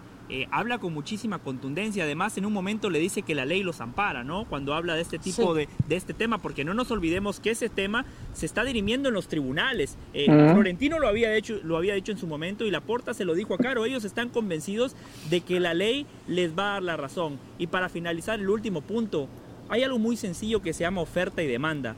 Este fin de semana, los principales ganadores fueron Barcelona, Real Madrid y la Juve, porque después de la nota con la porta, en esa tradicional comida de presidentes donde siempre se juntan Florentino y Laporta, los presidentes del Barcelona y Real Madrid antes de cualquier clásico, invitaron a Agnelli. Claramente son las tres personas que están empujando y siguen luchando por esta Superliga. Eh, Hernán, para eh, sumarle un punto más, usted hablaba de lo que significa la marca Real Madrid-Barcelona. El viernes por la noche jugaron la Juventus y las Chivas en ese mismo estadio. A ver, la Juve, un gigante de Europa. El gigante de Italia Pogba, Di María, Blaovic, futbolistas fantásticos. Enfrente estaban las Chivas Rayadas de Guadalajara, uno de los equipos con mayor convocatoria y más historia del fútbol mexicano. 22 mil personas. 22 mil personas y con boletos mucho más asequibles que los que se vendían para el clásico. A ver, si la gente está dispuesta a pagar lo que pagó para ver un partido amistoso, donde el Madrid jugó con la media cancha suplente, donde ni siquiera incluyó a Benzema, se guardó a Carvajal, ¿ustedes imaginan lo que pagaría un aficionado por ver un partido por los puntos en Estados Unidos, en China, en Singapur, en muchos rincones del planeta? Es que ellos tienen claro que desde el punto de vista de negocios, la Superliga tiene total sentido. Sí, no, totalmente. Perdón, Richard, y además él decía algo que yo creo que parte, a ver, a mí particularmente la Superliga siempre me he mostrado en contra, pero cuando uno escucha la voz del presidente y te dice, es que nosotros somos los que tenemos toda la carga económica, nosotros somos los que económicamente tenemos que responder, no nos protegen ante estos equipos de Estado, uno empieza a entender también que uno como presidente va a buscar otras opciones. Ahora, fíjense lo que él nos comentó. Dijo que era, eh, digamos, lo que sale frente a cámaras son José del Valle y Carolina de las Alas, pero atrás está Brian y Patti, es decir, son Barcelona, Real Madrid y Juventus, pero atrás hay otros esperando para ver qué terminan de hacer estos dos para terminar convenciendo. Entonces, yo creo que al final, lo que decía José, ese partido Chiva-Juve, donde había 22 mil personas, si vimos 10 camisas de la Juve, era muy poco. Y ojo, estaba Di María, estaba un tal Paul Pogba, que por cierto se lesionó, la noticia la vamos a dar más adelante. Entonces, la Juve se ha dado cuenta que si no se une a estos dos, no va a quedar ni el Barcelona, ni el Real Madrid, ni va a quedar la Juve. La Juve ya está viendo las consecuencias de ser un equipo que no puede competir desde muchos aspectos. Eh, la Juve sabe que además necesita fuerza, que necesita volver a ser protagonista. Entonces yo creo que de alguna manera Real Madrid y Barcelona se están vendiendo como los salvadores. Fíjate que cuando le pregunto, eh, eh, Superliga, cuando le hice el jueguito de palabras y él se queda callado por más de un minuto o por más de 20 segundos, no se fue eterno, lo tuve que ayudar y le digo, necesaria. Y me dice, más que necesaria. O sea, realmente ellos sienten eh, la Superliga como, como salvadora, como, como lo que los va a traer. Después podemos discutir nosotros si estamos de acuerdo o no con la Superliga, pero él lo tiene muy claro. A ver, yo y quiero partir de ese punto que dice Caro. Ciertamente, eh, cuando dice Salvador, no tiene que decir Salvador para quién. Eh, cuando dice no tenemos protección ante los clubes estados, que yo sepa, el Barcelona y el Real Madrid compiten en la Liga Española. Y los dos clubes estados a los que se hacen referencia, uno está en Inglaterra y el otro está en Francia. Y ni en Francia ni en Inglaterra se quejan del club estado. eso por un lado, ¿no? por otro, ciertamente la marca Real Madrid-Barcelona es, eh, son las marcas más importantes y las más atractivas para cualquier fanático del fútbol. Es como cuando usted quiere montarse en un auto. ¿Cuál es el auto más lujoso que puede haber? Bueno, si hay un Mercedes-Benz, usted se quiere subir al Mercedes-Benz antes de hacerlo en un Fiat. Porque es obvio, a todos nos gusta lo bueno. Pero no podemos llenar el mundo solamente de Mercedes porque no da para todos no podemos pensar en que el fútbol lo puedan manejar solamente entre 15 tipos multimillonarios para hacerse más millonarios entre ellos y que sean ellos los que el día de mañana decidan cuánto vale un jugador.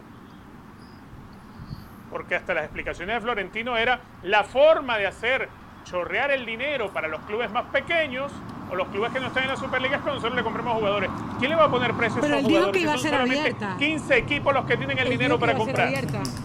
Richard, el dijo que iba a ser abierta, a mí me cambia un poco la perspectiva de algo cerrado, como, como era en un principio, como ahora que está diciendo que es abierta. Habrá equipos que siempre van a estar y habrá cupos para otros que podrían luchar por esa clasificación. Yo la veo, no escucho yo la veo la, la, Superliga de llegar con una competencia Champions, o sea, la Champions en una negociación con UEFA, llegar a ser una Superliga, lo que quiere decir que tenga mayor competencia entre semanas, es decir, que tenga mayor cantidad de partidos, que sea más un todos contra todos que un torneo por grupos.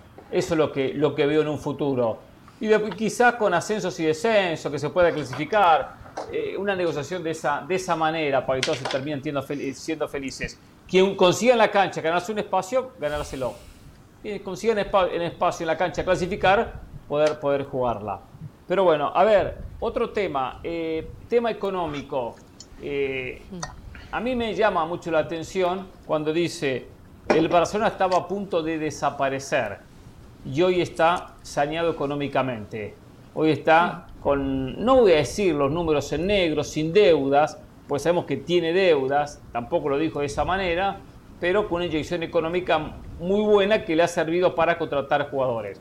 Yo no tengo duda que Barcelona tiene cantidad de deudas, y muchos de esos jugadores que todavía no había pagado Coutinho y cantidad de jugadores que debían dinero, Arthur, todavía le debían al gremio de Portalegre por Arthur y deudas y deudas que superaban los 100 millones, que todavía las debe el Barcelona, todavía las debe.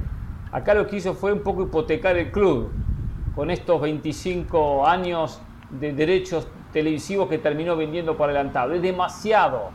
Hoy habrá ganado 300, en 20 años quizás puede ganar 500, puede ganar 1000 soluciono hoy, pero a, futuro no tengo eh, te que buscar otros ingresos para poder solventar la pérdida que va a ganar. O sea, va a perder de ganar en 15 o en 20 años lo que hoy está ganando. En 20 años, en 15 años, en 25 años, podría vender mucho más el valor de lo que está vendiendo hoy. Ese es el tema. Ese es el tema. Ahora, que necesitaba una, inyección económica, sí. Pero también podría haber hecho algunos otros movimientos. ¿Necesitaba Rafinha cuando tiene a Dembélé? No, no lo, necesitaba. Ahora, eso de gastar, gastar y gastar es yo me soluciono, yo soluciono, yo armo un equipo competitivo, yo gano una Champions, yo gano la Liga y después el resto que se arregle.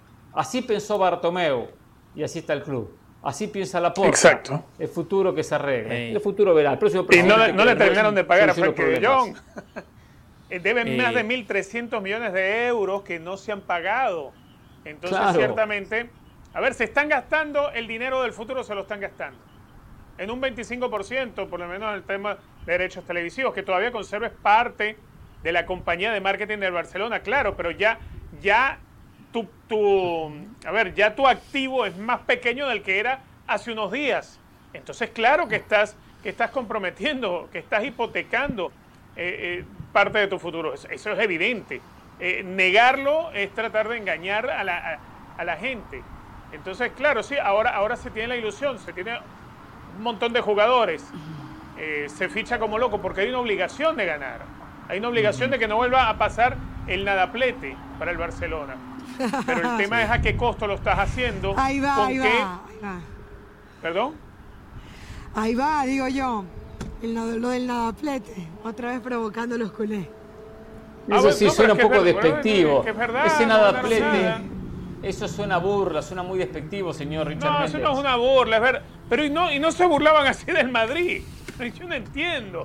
Ah, pero cuando se lo hacen a los fanáticos del Madrid, ellos tienen que estar contentos. O sea, salimos a defender a lo del Madrid y atacamos lo del Barcelona. O sea, nos ponemos una camiseta. No, no es defendiendo, no es defendiendo a Hernán. No reconocemos. A ver, bueno, está reconocemos bien. que usted no ganaron es un gran nada la temporada. Del Real Madrid. La no ganaron nada la temporada pasada. Pero que es cierto, es cierto que se está. Tú estás fichando con dinero que era del futuro. ¿Entiendes? Te estás gastando lo que no has cobrado. Eso, esa es la realidad. Esa es la realidad del Barcelona. Entonces, no ha resuelto, lo que has hecho es correr la arruga. Así como lo hizo Bartomeu y le tocó esta temporada a la puerta decir no tengo para renovar a Messi, más allá de que trató de engañar con el tema, lo del aporte y lo de Messi es consecuencia de los malos manejos que tuvo Bartomeu y de los fichajes con, con sueldazos que hizo Bartomeu. ¿Qué está haciendo de distinto la porta? Coincido. No está haciendo nada, distinto, está haciendo lo mismo. Corriendo la arruga para el que llegue. Yo le quería decir dos cosas. De acuerdo. Dos cosas. a ver, en la situación económica, claramente, Laporta heredó eh, esa situación tan compleja. Laporta no es el principal responsable de esa crisis económica que a día de hoy sigue atravesando el Barcelona. El responsable es Bartomeu. A él le tocó recibir una papa caliente. Por eso en esa decisión sumamente complicada de dejar salir a Leo Messi, a ver, había un argumento económico para pensar, a ver, la Porta tuvo razón, el Barcelona no tenía plata y podía excusarse en eso. El problema es que un año después está comprando a Lewandowski, que va a cumplir 34 años en 50 millones de euros. Fichó a Rafinha en 65 millones de euros. Entonces ahí es cuando uno dice, a ver, ¿no era mejor guardar esa plata para tener a Leo Messi? Porque más allá que dentro de la cancha Messi es tan bueno como Lewandowski o como Rafinha, fuera de la cancha, el efecto Messi sigue siendo importantísimo. A ver, esta es la primera gira del Barcelona en Estados Unidos sin Messi. Y yo noté la diferencia. Honestamente me ha tocado estar en muchos partidos amistosos con Messi y es el principal atractivo. Es más, en la cancha, para el clásico caro, muchísima gente con la 10 de Messi. Es que Messi sigue siendo patrimonio, sigue siendo un legado. Messi sigue siendo parte del Barcelona. Eso desde lo económico. Ahora, Hernán, desde lo deportivo, sí quiero Ahora, pero José, usted dice, perdón. Sí. Yo no, yo no defiendo la política de, de, la porta, pero el año pasado, cuando tenía que renovar a Messi, no tenía plata. O sea, la plata no, la tenía. Y el tope salarial estaba, estaba al máximo. Ahora, era como él dijo, eh, firmarlo sin, sin, que ganara plata por un peso por mes y ponerse al día con el correr de los años. Y que en los años siguientes, o sea, en estos años recuperará, pero era una, era, eh, una decisión que era muy difícil de aceptar de parte de Messi. Pero... Que igual, que, que igual José hubiese estado bueno que por lo menos le dijera eso, le hubiese dicho... Claro. tengo un peso. Y, y Messi le iba a decir que no. Pero Messi le dijo al mundo, es que no me ofrecieron nada, me dijeron que ya no contaban conmigo. Pero Sí, solo le quería decir, Hernán, así como el Barcelona, la Porta en este momento está difiriendo la deuda, una deuda que no es que desapareció, la va a pagar en el futuro, el sueldo de Messi, el salario de Messi también lo pudo haber diferido. A ver, haberle dicho, el primer año vas a cobrar esto, el segundo año un poquito más y cuando te retires te voy a dar un puesto, no sé, en cualquier lugar del Barcelona y ahí ya vamos a estar recuperados económicamente y vas a cobrar lo que te mereces. Hernández, de lo futbolístico, yo sí quería refutarle algo, porque usted decía, necesita Rafinha si ya tiene a Dembélé. ¿Y sabe qué? Sí necesita Rafinha, porque Dembélé no es garantía. Dembélé se lesiona constantemente. Es un jugador poco profesional. Rafinha parece estar más comprometido. ¿Necesitaba Lewandowski? La respuesta sí, sí necesitaba Lewandowski. Aubameyang buenos números, 13 goles en 23 partidos, perfecto. Pero Xavi Hernández Hernán sabe que para competir en Europa necesita dos futbolistas por puesto. Xavi Hernández no mastica vidrio. Él sabe que la temporada pasada, el nadaplete, aunque a Caro y a usted Pereira les moleste, Richard Méndez tiene razón. Xavi Hernández tiene claro que el Barça no se puede permitir otro ridículo de ese tamaño. El Barcelona no puede ser eliminado en fase de grupos de la Champions. No puede no ganar la UEFA Europa League una vez que está compitiendo por ella. No puede en diciembre decir ya no me alcanza para ganar la liga, no puede quedarse con las manos vacías. Entonces Xavi obviamente le dice a su presidente, yo necesito dos futbolistas por puesto. Sí, eh, Hernán. Además, yo creo que, y, lo vamos a, escuchar, y lo vamos a, perdón, a, discutir en un ratito, él, tiene, él la tiene muy clara. Él, él estamos, le está dando todo a Xavi para que no hayan excusas. Él está entregando las llaves del club porque lo dijo cuando toca el tema de Rafa Márquez. Entonces yo creo que también de alguna manera él está escudando deportivamente al equipo, pero también se está escudando él. Otra cosa, yo no lo llevaría a él al punto Bartomeu. Lo que Bartomeu hizo fue un desastre. O sea, lo de, lo de Coutinho, la cantidad de plata que pagó por Coutinho, lo de Arthur. Eh, yo le reclamaría a, la puerta uno. No, claro, yo decía que el Barça está como está por Bartomeu. Ah, por eso. Claro. Por eso, por eso. Yo te estoy dando la derecha en ese, en ese sentido. Y eh, me, refiero a lo que dice Richard y Hernán, eh, eh, bueno, creo que sobre todo Richard, que eso, que está haciendo lo mismo que Bartomeu. Yo creo que no está haciendo lo mismo que Bartomeu. O sea, yo creo que sí está corriendo la arruga, en eso coincido con Richard, sí coincido en que está apostando a futuro Sí coincido en que eh, está hipotecando parte del club, no todo el club, pero también coincido en que las, las contrataciones han sido más inteligentes que la que hizo Bartomeu, salvo, y ahí quiero hacer un gran paréntesis, la de Ferran Torres. Me parece no, la de Ferran Torres, y, la, de Lewandowski. Estamos hablando de un tipo de 34 años. No, no, no, ¿Dónde está el futuro con Lewandowski? Una temporada te va a dar cuando mucho. A ver, el Barcelona necesita goles y necesita jerarquía. Claro, pero a ver, Lewandowski, a ver, los jugadores no son eternos. Vamos a ver si Lewandowski va a hacer lo que fue en el Bayern. Pero Lewandowski viene de marcar que 40 goles en la Bundesliga. Lewandowski claro, el Bayern un Bayern construido para él. Claro. El Barcelona no está construido para Lewandowski. es como Messi en el Barcelona, el equipo estaba construido para Messi. El Paris Saint Germain no está construido para Messi. Pero ¿a quiénes hubieran puesto ustedes? ¿Ustedes a quiénes hubieran puesto cuando el Real Madrid tiene a Benzema? ¿Quién es el delantero centro del Barcelona para garantizarle al Barcelona que va a competir en Europa, por ejemplo? Yo en un momento dije que llevaran a Julián Álvarez, le salía 20 millones y le garantiza valor de reventa, presente y futuro. Entiendo que le cuesta todavía mucho, tendrá que recorrer para llegar a ser un Lewandowski, entiendo. Pero ¿qué pasa con Lewandowski en dos años? No sabemos, ¿eh? Exacto. Capaz que no es el mismo, ¿eh? Y, el valor de reventa Capaz que esta, misma, esta misma temporada no sea el mismo. ¿Cuántos goles hizo Messi en su última temporada en el Barcelona? ¿Y cuántos hizo en la temporada siguiente del Paris Saint Germain? Hizo cuatro en el Paris Saint Germain. Pero si en esos dos años. ¿Y ¿Cuánto había hecho la temporada anterior cuando el club estaba hecho para Lionel Messi? Sí, solo una cosa, pero si en esos dos años este Barça con Lewandowski gana una Champions, el hincha eso es lo que recuerda. Ustedes lo tienen claro. No, claro, eso no se va a olvidar. Está bien, está bien no, no olvidar. O sea, yo lo critico. yo critiqué en su momento, cuando en su momento eh, se desprenden de Neymar, o sea, el, PSG le, le, arranca a Neymar, le saca a Neymar eh, y tenía y le aporta más de 200 millones a las arcas, sumado los 100 que tenía Barcelona, tenía 300, salió desesperado. Yo recuerdo que dije que se ahorre la plata. no tenía que buscar ni a Dembélé ni a Coutinho. Tenía un muy buen plan en ese momento, igualmente Barcelona. Salió desesperado al mercado a comprar y, gastar. Entonces hay momentos donde uno dice, no, y fichajes, que tuvieran impacto mediático. También, exacto. Entonces a eso voy. Eh, Lewandowski es un notable goleador, es uno de los mejores goleadores del mundo, pero sabemos que en dos, años es un problema, porque hay que buscar un reemplazante, o en tres años. Se voy un poco a eso, ¿no? Y no lo va a poder vender Barcelona. Dadas las circunstancias económicas del Barcelona, dadas esas circunstancias, si podía llevar a, a, a Haaland, hubiese llevado a Haaland. Si hubiese existido la posibilidad económica de gastar un poco más y tener un jugador de 21 años. Imagínense lo que tiene por arriba, por dar, entonces a eso voy, ¿no? A esas, a esas negociaciones. Y como dice Richard, el Bayern estaba hecho para Lewandowski muchos años. Un Bayern que gana con Lewandowski o sin Lewandowski la, la Bundesliga. La gana igual y la va a seguir ganando. Entonces, por eso también esa cuota alta de goles. Ahora habrá que ver cuánto le aporta a este Barcelona, la cantidad de goles que aportaron el Bayern. Tengo duda, va a ser mucho, ¿eh? es mucho más que lo que tiene Barcelona. Seguro va a ser mucho. Sin duda pero hay que pensar en el negocio, presente y futuro. Barcelona piensa en el presente y el futuro, bueno, después veremos, alguno lo arreglará. Mm. Eh, eh, eh, iba a decir Jorge, imagínate. Épale. Hernán. Está, de vacaciones. Señor Ramos está de vacaciones. el tema Xavi, cuando, cuando le puse le digo, pero usted tiene paciencia. Y dice, no. Fíjate que dice, hay que ganar no se puede ganar como sea, que fue lo, que causó toda la polémica por el tema de Pedri, eh, tirándole de alguna manera al, Real Madrid, de que, que, el Barcelona no podía ganar como sea.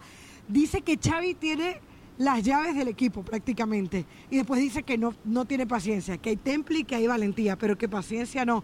Yo creo que estamos, o sea, más claro ni el agua. Si Xavi no gana, Xavi se va. Y cuando usted Pero es que, es que se ha hipotecado buena parte del club para, para, para que Xavi tenga un equipo competitivo. Sí, y cuando, cuando Caro le pregunta para qué está el Barcelona, él dijo para títulos, me gustó. Él no habló de sensaciones, él no habló de juego bonito, no, no, no. ¿Para qué está el Barcelona? Para títulos. Qué bueno que la Porta lo tiene claro. Pedri todavía no. No, no, él dijo que sí, que las formas importaban, que no se vaya No, pero primero habló de títulos.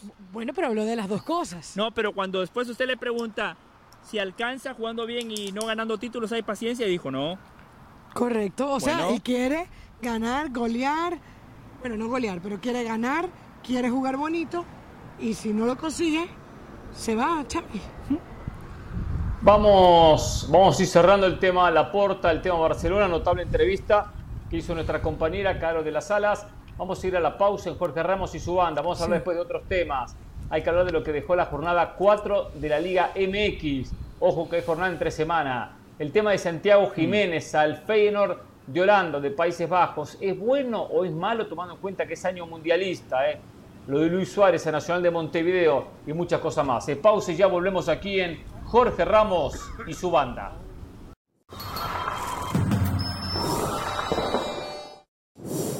Para celebrar los precios sorprendentemente bajos de State Farm, te invitamos a disfrutar un nuevo episodio de Jorge Ramos y su banda. Disfrútalo y luego comienza a ahorrar con el seguro de auto de State Farm. Contacta hoy mismo a un agente llamando al 1-800 State Farm. Como un buen vecino, State Farm está ahí.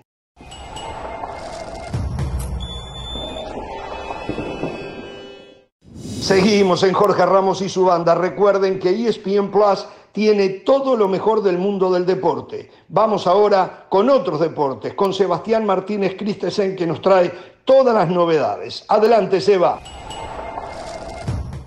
Seguimos con todos ustedes aquí en ESPN Plus y seguimos hablando del baloncesto de la NBA y específicamente nos referimos a otro de los nombres rutilantes que suena de cara al potencial mercado de intercambios en el mejor baloncesto del mundo, el escolta del Utah Jazz. Donovan Mitchell, quien pudiese estar cambiando de código de área en las próximas semanas. ¿Hay algo inminente? No.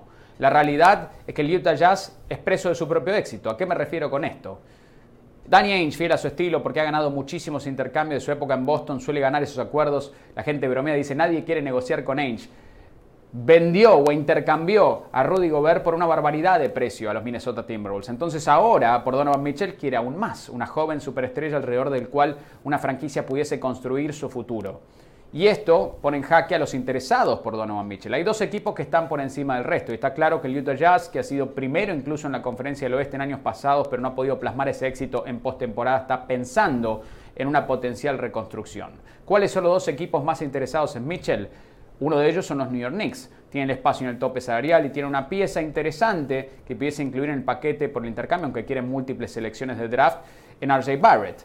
Puertas adentro, los Knicks dicen, estamos seguros que queremos cambiar a RJ Barrett. Todavía hay dudas en ese sentido, pero los Knicks ciertamente tienen la munición para poder darle un cambio interesante al Utah Jazz. El otro equipo es el Miami Heat, quien tendría en el paquete de cambio a Tyler Hero como una de las piezas principales.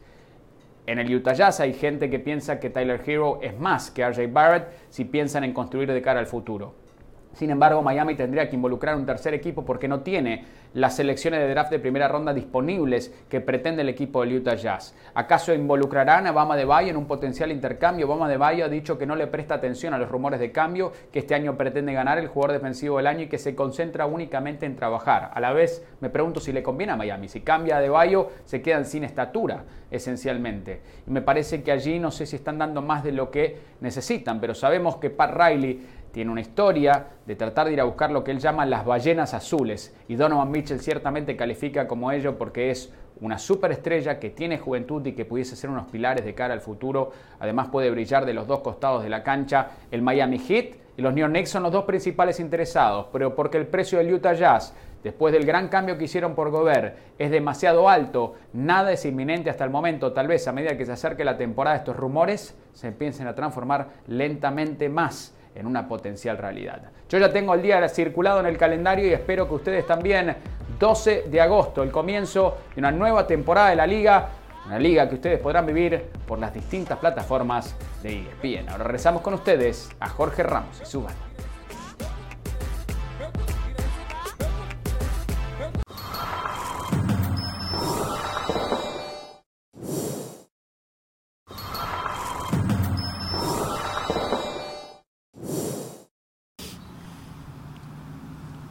Habitualmente cuando estamos de vacaciones nos quedan siempre temas que producto de nuestras ausencias eh, nos quedan dando vuelta en la cabeza y uno quiere comentarlos.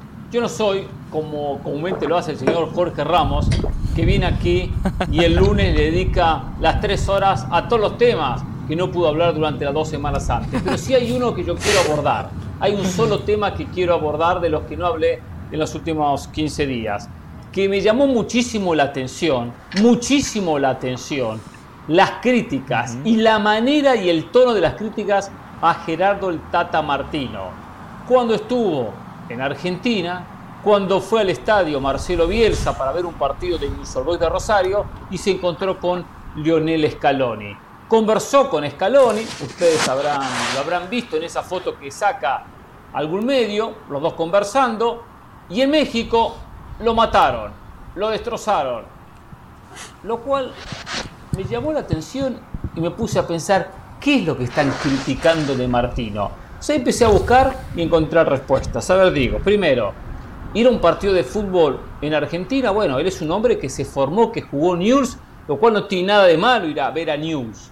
Quizás hasta quería ver algo especial de News o del rival, no recuerdo ni con quién jugaba ese partido porque algún movimiento, algún ¿No era manera de, de, contra el Racing, perfecto, el equipo de Gago, quizás quería ver cómo marcaba la pelota parada, como no sé, siempre hay algo que uno quiere ver en la cancha que es muy diferente al tema de la de verlo en televisión.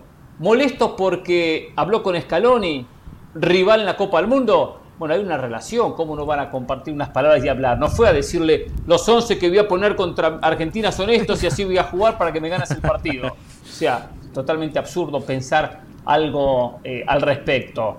Eh, que no estaba eh, viendo los partidos de la Liga MX que recién comenzaba, está bien, es cierto, no estaba, pero cantidad, ha ido a cantidad de partidos, conoce a todos los jugadores, ya tiene un plantel en un 80-90% armado pensando en el Mundial, y va a ir a los próximos partidos por si tiene alguna duda de ver el rendimiento de algún futbolista. Hoy igualmente existen cantidad de herramientas a través de la tecnología, como nosotros tenemos aquí, la utilizamos cuando hacemos las clases tácticas, para analizar en detalle a un futbolista X.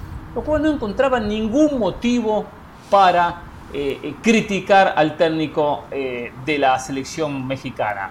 Después se dio la situación de estos despidos de la Federación Mexicana a Luis Pérez, a Gerardo Torrado, no recuerdo el nombre, creo que es Domínguez de la selección femenina, por estos fracasos que tuvo México a nivel juvenil, tanto en la rama femenil como en la rama masculina. Pero ¿qué tenía que hacer Martino? ¿Está en México? Si Martino es un empleado más, él no, él no, no decide ni va a decidir si Torrado tenía que seguir o tenía que irse.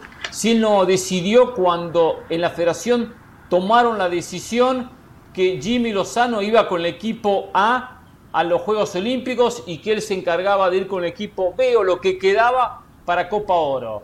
Si no puso ni a Jimmy Lozano como técnico de la selección olímpica en su momento, si no puso ni a Gerardo Torrado ni a ningún técnico juvenil, dirige la mayor. Y esta era una eh, decisión de los federativos, por cierto, eh, por cierto, como, como siempre, John de Luisa y los directivos, me lavo las manos, eh, corto cabezas, ya está, y otra historia, eh y yo sigo como presidente y vendrán los nuevos y después los, echaré si los resultados son malos. Pero culparse, culparse ellos mismos nunca. Por lo tanto, no encontré ningún motivo para criticar, y mucho menos de la manera agresiva, agresiva fuera de lugar que muchos medios y periodistas, que muchos de ellos me, me, me generan mucho respeto, por sus trayectorias criticaban a Gerardo Martino. No soy un defensor de Martino como un técnico espectacular. No, no, es un muy buen técnico, un muy buen técnico a secas, ahí está, punto. Pero criticarlo en este aspecto realmente está desubicado, desubicado. Lo cual quiero, no sé qué opinamos los compañeros al respecto, si también se sumaban a estas críticas o de repente no. A mí me gustaría que brevemente tanto Richard, José Carolina me den su punto de vista sobre esta situación, porque la verdad a mí me dejó con la boca abierta. Lo que decíamos en su momento, Hernán, es que claramente estaban aprovechando los malos resultados del Tata para seguirle pasando factura. Hay una corriente que desde hace, una, desde hace unos meses pide la salida del técnico. Eh, le achacaban de que el Tata Martino estuviera en Argentina y no estuviera viendo partidos de la Liga MX cuando el torneo Apertura 2022 ya arrancó. Pero lo que desconocían es que Martino estaba en Argentina porque fue a ver el nacimiento de uno de sus nietos. Eso me parece un acontecimiento único para cualquier ser humano. El ser humano está por encima del profesional y yo también dije, eh, el primer año y medio Martino fue a todas las canchas de México, vio todos los partidos, él ya tiene su lista, él ya tiene su grupo de trabajo. Hernán, hace unos días aquí adelantamos la lista de 26, donde por cierto le dije que el Chaquito Jiménez iba a estar, usted me puso en tela de juicio y ahí está el Chaquito, pero en líneas generales desmedida la crítica para con Martino. Hernán, yo una de las cosas que les comentaba a los compañeros, te, cuento que todos estuvimos en contra, evidentemente, nos pareció una, una crítica exagerada, pero mm, yo decía que México tiene que tener cuidado porque se está convirtiendo en un medio incómodo para el futbolista y el técnico de jerarquía. Cuando tú criticas por criticar, cuando tú vas de mala forma, por, algunos le dicen mala leche, yo prefiero las malas formas, como de mala manera, te vuelves un, lugar incómodo para estar, porque uno, uno entiende cuando te critican constructivamente, pero cuando pegar es la tarea de todos los días y, además sin ningún argumento se vuelve peligroso. Tú hace un ratito dabas un nombre, Ricardo Gareca. Suponte que Ricardo Gareca, que, sea amiga ah, del Tata Martino, no lo sé, y lo llame por teléfono o, o llame a Solari y le diga, oye, ¿cómo es la gente en México? ¿Cómo son los medios? Yo estoy cansado un poco de que Perú tienen paciencia, no tienen critican constructivamente, supongamos que sea uno de los tantos puntos independientemente del tema contrato, porque el América no solamente le esté ofreciendo un buen dinero, sino que también lo esté haciendo otro club. Esas cosas a veces terminan pesando, porque ojo, fueron tan, tan, tan desmedidas esas críticas que te hablan de una falta de cultura futbolística. O sea, yo escuché a algunos exjugadores o un exjugador que decía, Martino tiene que renunciar ya. O sea, renunciar ya, ¿por qué? Por ir a un partido de fútbol en tu ciudad natal. No tiene ningún sentido. A ver, estoy pensando. Es es argentino, ¿eh? Eh, exacto, el Tito Villa. La salida de Martino. Sí, sí. Claro. El Tito Villa, exacto, exactamente. Suerte que lo comenta Karina, porque ahora, ahora, ahora, lo recordé, se me había, me había pasado, ¿eh? Es verdad, el Tito Villa me, pareció una falta de respeto total del Tito Villa, un hombre de fútbol, un hombre de fútbol. Esto es querer quedar bien con los mexicanos. Esto es querer quedar bien con el país. Y simplemente es eso, ¿eh? Porque no encuentro razón alguna para que dijera exacto, que renuncie, renuncie, ¿por qué? No, no, la verdad me pareció también fuera de lugar totalmente de, de Manuel Tito Villa lo que declaró o lo que puso en aquel momento, eh, creo que en redes sociales. Es nefasto que haya gente del entorno, no solamente del fútbol, sino del propio periodismo, que se permita para inflarlo, ¿no? Para, a ver, para vender polémica donde no la hay. Polémica donde no la hay, porque si vas a ver un partido de fútbol, si vas a visitar tu ciudad y te encuentras con tus amigos, ¿acaso él no, él no conoce a Scaloni? ¿No lo conoce acaso el Tata Martino? ¿O es que está mal que ahora converse? Pero si, si, si, coincidieron y se encontraron, ¿cuál es el problema con eso?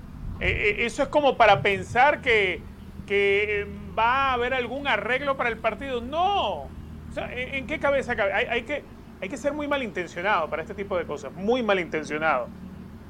Eh, Totalmente. Es, por este tipo de cosas que no se termina de avanzar, porque se atascan en temas tan triviales tan absurdos, eh, eh, tan de, de, serruchar piernas, porque es lo que están haciendo, es lo que están pretendiendo hacer.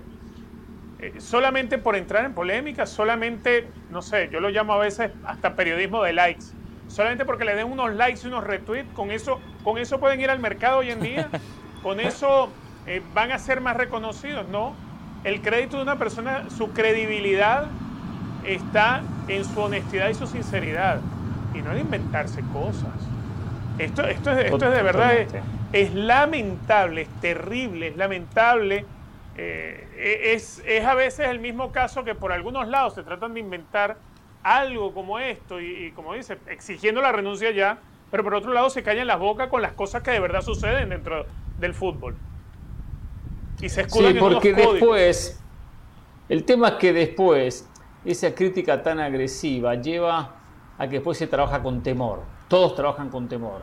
Los árbitros trabajan con temor, los técnicos trabajan con temor. Se autocensura. con temor.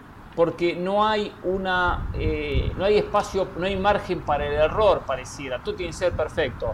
Por eso los árbitros terminan en México pitando absolutamente todo. Porque mm. aparecen los analistas arbitrales después y los matan, los destrozan.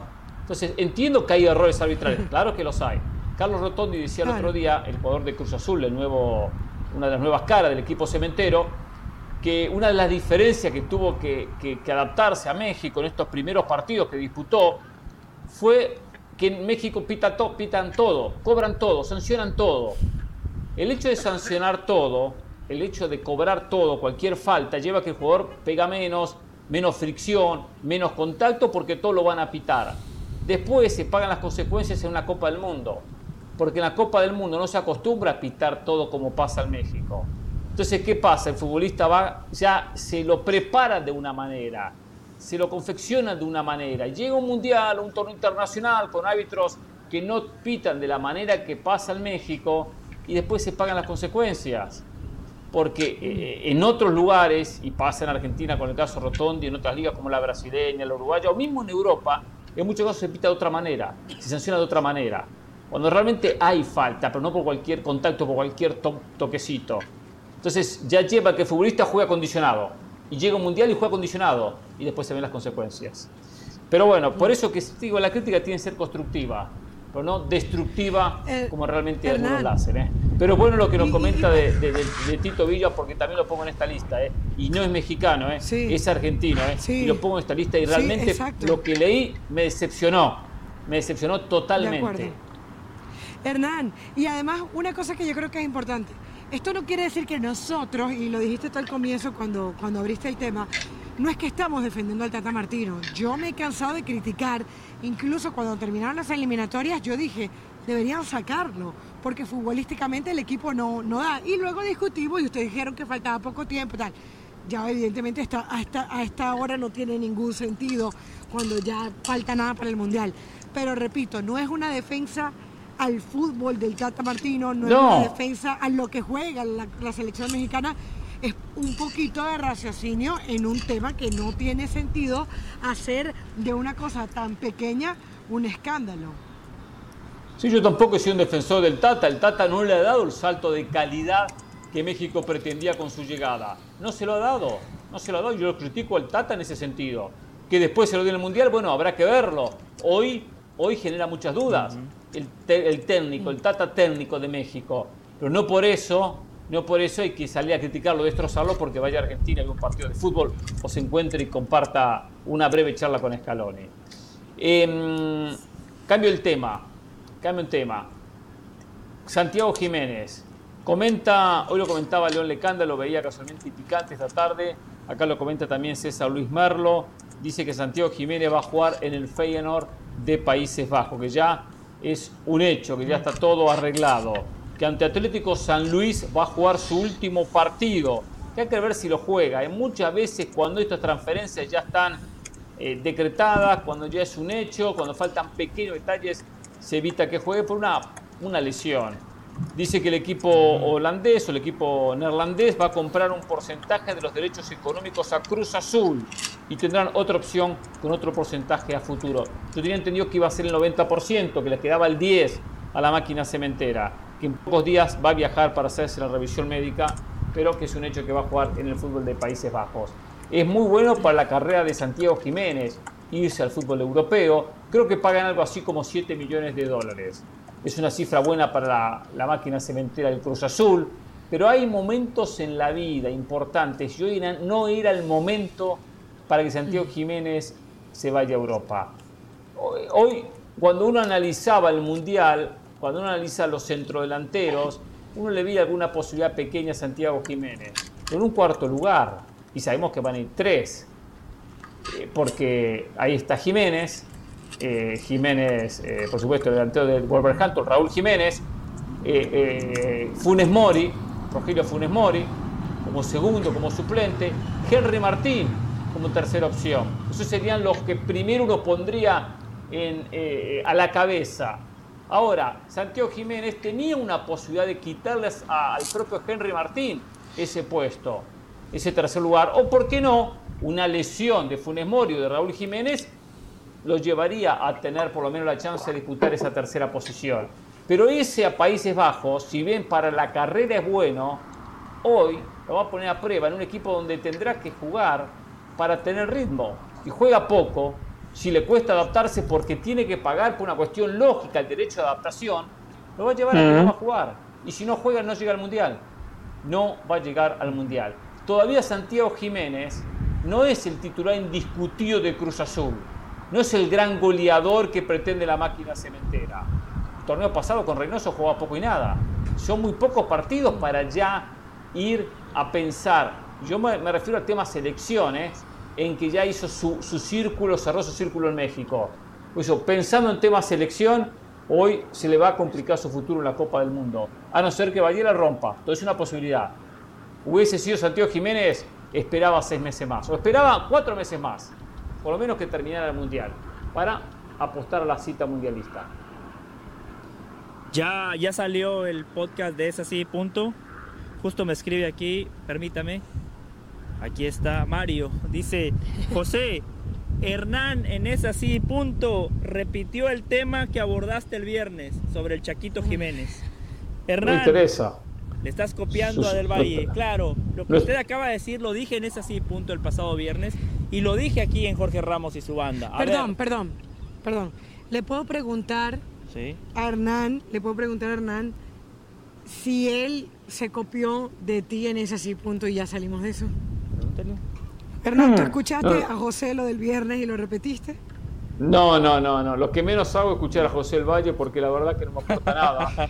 Cuando, cuando conduce, cuando maneja, cuando lo haces así, punto, no me aporta ah. nada. No lo escuché, estaba de vacaciones. Lo que menos hubiese hecho era escuchar a José el Valle.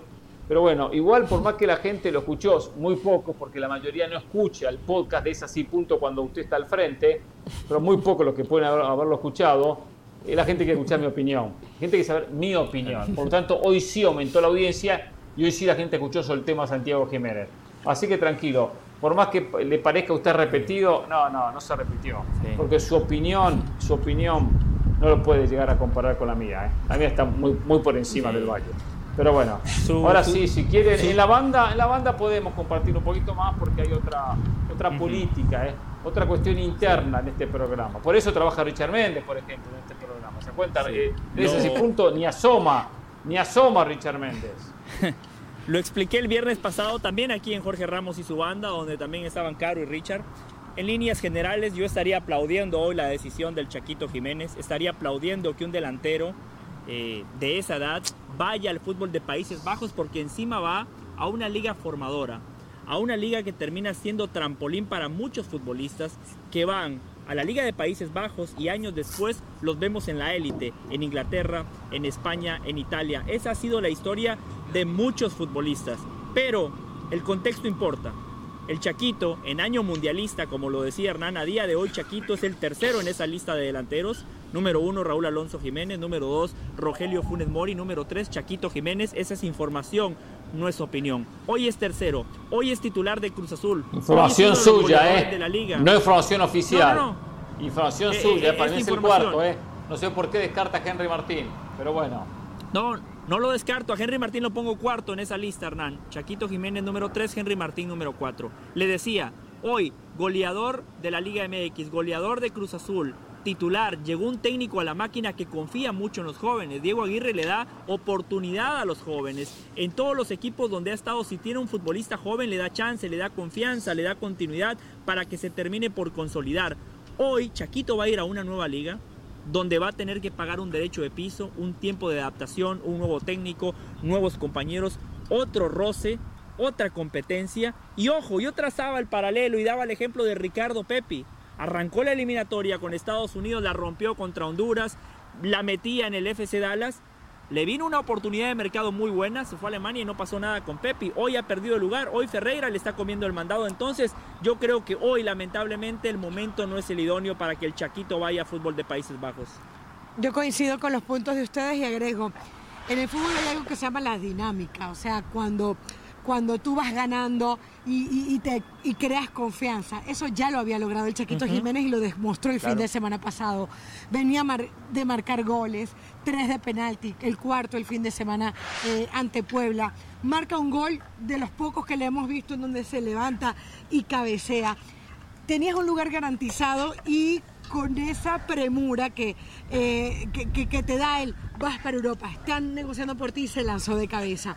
Creo que él no se lanza de cabeza eh, de una vez por Cruz Azul, porque Cruz Azul dicen que le tuvieron que ofrecer hasta tres ofertas para poder llegar al Feyenoord. Parece que al principio era risorio lo que le estaban ofreciendo y luego eh, fueron avanzando. Pero creo que cambió y coincidiendo con ustedes, una carrera en la que estaba peleando por una carrera a un interrogante, porque capaz le rompe, pero eso es lo más difícil que suceda en tu primer año, no hablemos de tu primer año, en tus primeros cuatro meses del torneo. Entonces me parece que al final eh, le pudo las ansias, no sé si, porque si lo, si lo están dejando ir es porque él se quiere ir.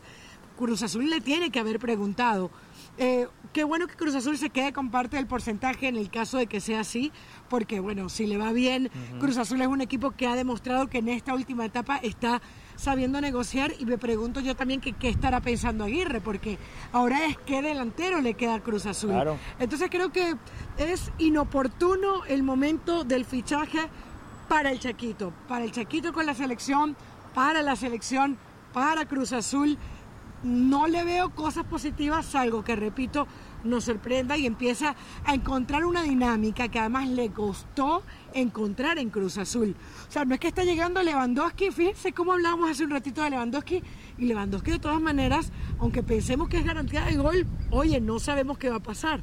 Chaquito Jiménez, como un jovencito que nunca ha estado en otro equipo que no sea Cruz Azul, vamos a ver qué termina pasando con él. Yo en cierto modo estoy de acuerdo con Carolina, o sea, hay que, hay que ser cautos a la hora de, proyectar ese ascenso que pueda tener el Chaquito Jiménez, ¿no? Porque, a ver, a veces, a veces la juventud te lleva a las ansias, pero no te permite controlar y manejar ciertos aprendizajes que necesitas. Y es ahí donde muchas veces al futbolista le cuesta, y en especial al futbolista mexicano, a veces le cuesta por juventud asentarse cuando está en Europa. Para el lado, para la fortuna del Chaquito Jiménez, decirlo de otra manera, ir primero al fútbol de los Países Bajos, eh, creo que no, sería tan exigente como si hubiese caído en un equipo de mitad de tabla hacia abajo de España, porque la exigencia es mayor, porque el nivel de liga es otro, porque estás eh, obligado a otro tipo de entrega. ¿Qué es lo bueno de, estar en, la liga de la Eredivisie? Bueno, y más con un equipo como el Feyenoord, porque el Feyenoord es uno de los tres más históricos del fútbol de Holanda. No se nos olvide eso, que por mucho tiempo no llegó a ser un gran equipo hasta esta última etapa que lo estuvo dirigiendo Giovanni van Bronckhorst. Pero mm, de todas, todas, el fútbol de la Eredivisie se caracteriza por darle rosa y capacidad de crecimiento y desarrollo a jugadores jóvenes. Yo creo que el Chaquito allí no se va a encontrar con jugadores que le vayan a imponer un listón demasiado alto, sino todo lo contrario, jugadores con los cuales pueda él desarrollar y crecer un poco más en lo futbolístico. También está la otra diferencia que no la hay en México. El que eh, de joven, a la edad como la que tiene el Chaquito Jiménez, puede entrenarse y puede trabajar dentro de la estructura de un club como son en Europa, obviamente cuenta con unas herramientas que no solamente a nivel de roce, sino a nivel de desarrollo, no cuenta hoy en el fútbol mexicano, no cuenta hoy en Cruz Azul, no lo va a encontrar ni siquiera en el América, ese tipo de, de herramientas con las cuales está en el trabajo del día a día que se quedará en la Eredivisie. Obviamente el tema de edad, y ahí tengo que dar, dar mucho, mucha razón a, a Carolina, es una incógnita cómo él lo termine de asumir y cómo él pueda aprovechar de todas esas cosas que estoy hablando. A su favor está que la liga no es tan pesada, que si bien el club es uno de los históricos mm, de la Eredivisie, no es tampoco un club que si no sale campeón vaya a ser una gran tragedia. Es decir, no es un club que está como el Ajax o el PSV con mayor obligación, porque hace tantos años que el Feyenoord dejó de ser un protagonista real del fútbol de la Eredivisie que hoy en día no existe esa presión. Así que creo que puede llegar a un entorno que si lo sabe manejar lo va a aprovechar y muy bien. Tengo algunos mensajes. Eh, casualmente alguien escribe por acá, creo un tal Roberto. Sí, Roberto dice, el Feyenoord solo tiene un delantero, Santi va a tener la oportunidad de juego. Bueno, ojalá, ojalá que así sea, ojalá eh, que pueda jugar. Santiago Alvarado dice, Pereira, bienvenido de vuelta, Hernán, se le extrañaba, la más feliz es mi mamá, que solo por usted ve el programa. Saludos a la madre Santiago uh. Alvarado, eh. Saludos a la señora, eh. Muy bien, dice, ya le dieron su comisión de Julián Álvarez Pereira porque está bueno el chaval, eh. Saludos de San Antonio, Texas. Sí, bueno, este, ya, está todo arreglado, tranquilo, ya está todo arreglado, no hay problema. Eh. Cuatro goles, no, ¿no? problema. Marcó. ¿Cómo? Marcó cuatro goles Julián Álvarez, ¿no? ¿Cuándo hizo cuatro goles? No, ese fue ah, Darwin Núñez. Darwin, Núñez. Perdón, confundí a los conductores.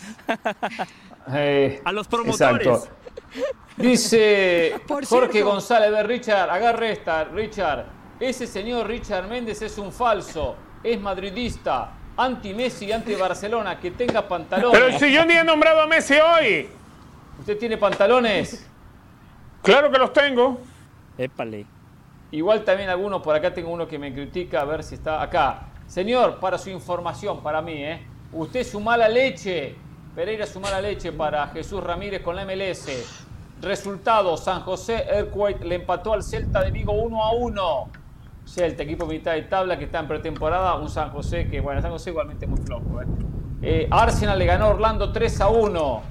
No fue goleado. Charlotte ante el Chelsea empató y con un chico de 16 años que tiene muy poco en la cancha hizo un tiro a y no sé dónde sigue el correo, pero bueno, también muchos juegan con suplente.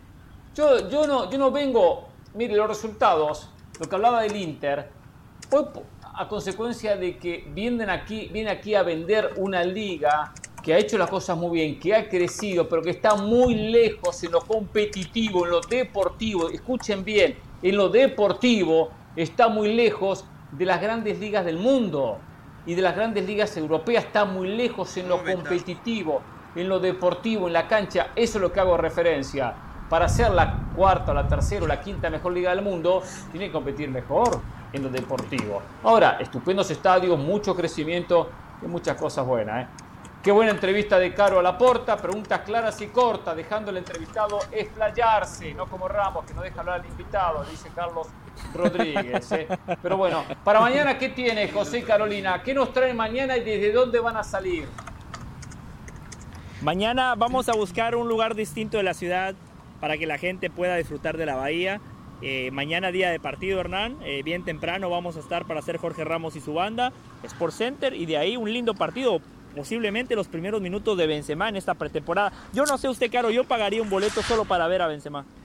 El mejor del mundo. Boleto más el boleto más barato está costando 128 dólares, el más caro casi 500 dólares, pero imagínate los, los que pagaron 1500, que probablemente solamente querían ver a Benzema, y ahora ven que aquí es Perfecto, señores. Richard, abrazo, el saludo a Carolina, José El Valle también para ellos y para todo el país. Gracias por estar con nosotros. Mañana nos reencontramos a las 4 del Este aquí en Jorge Ramos y su banda. Gracias. Nos vamos con estas imágenes espectaculares de San Francisco. Mañana es así punto. Podcast imperdible.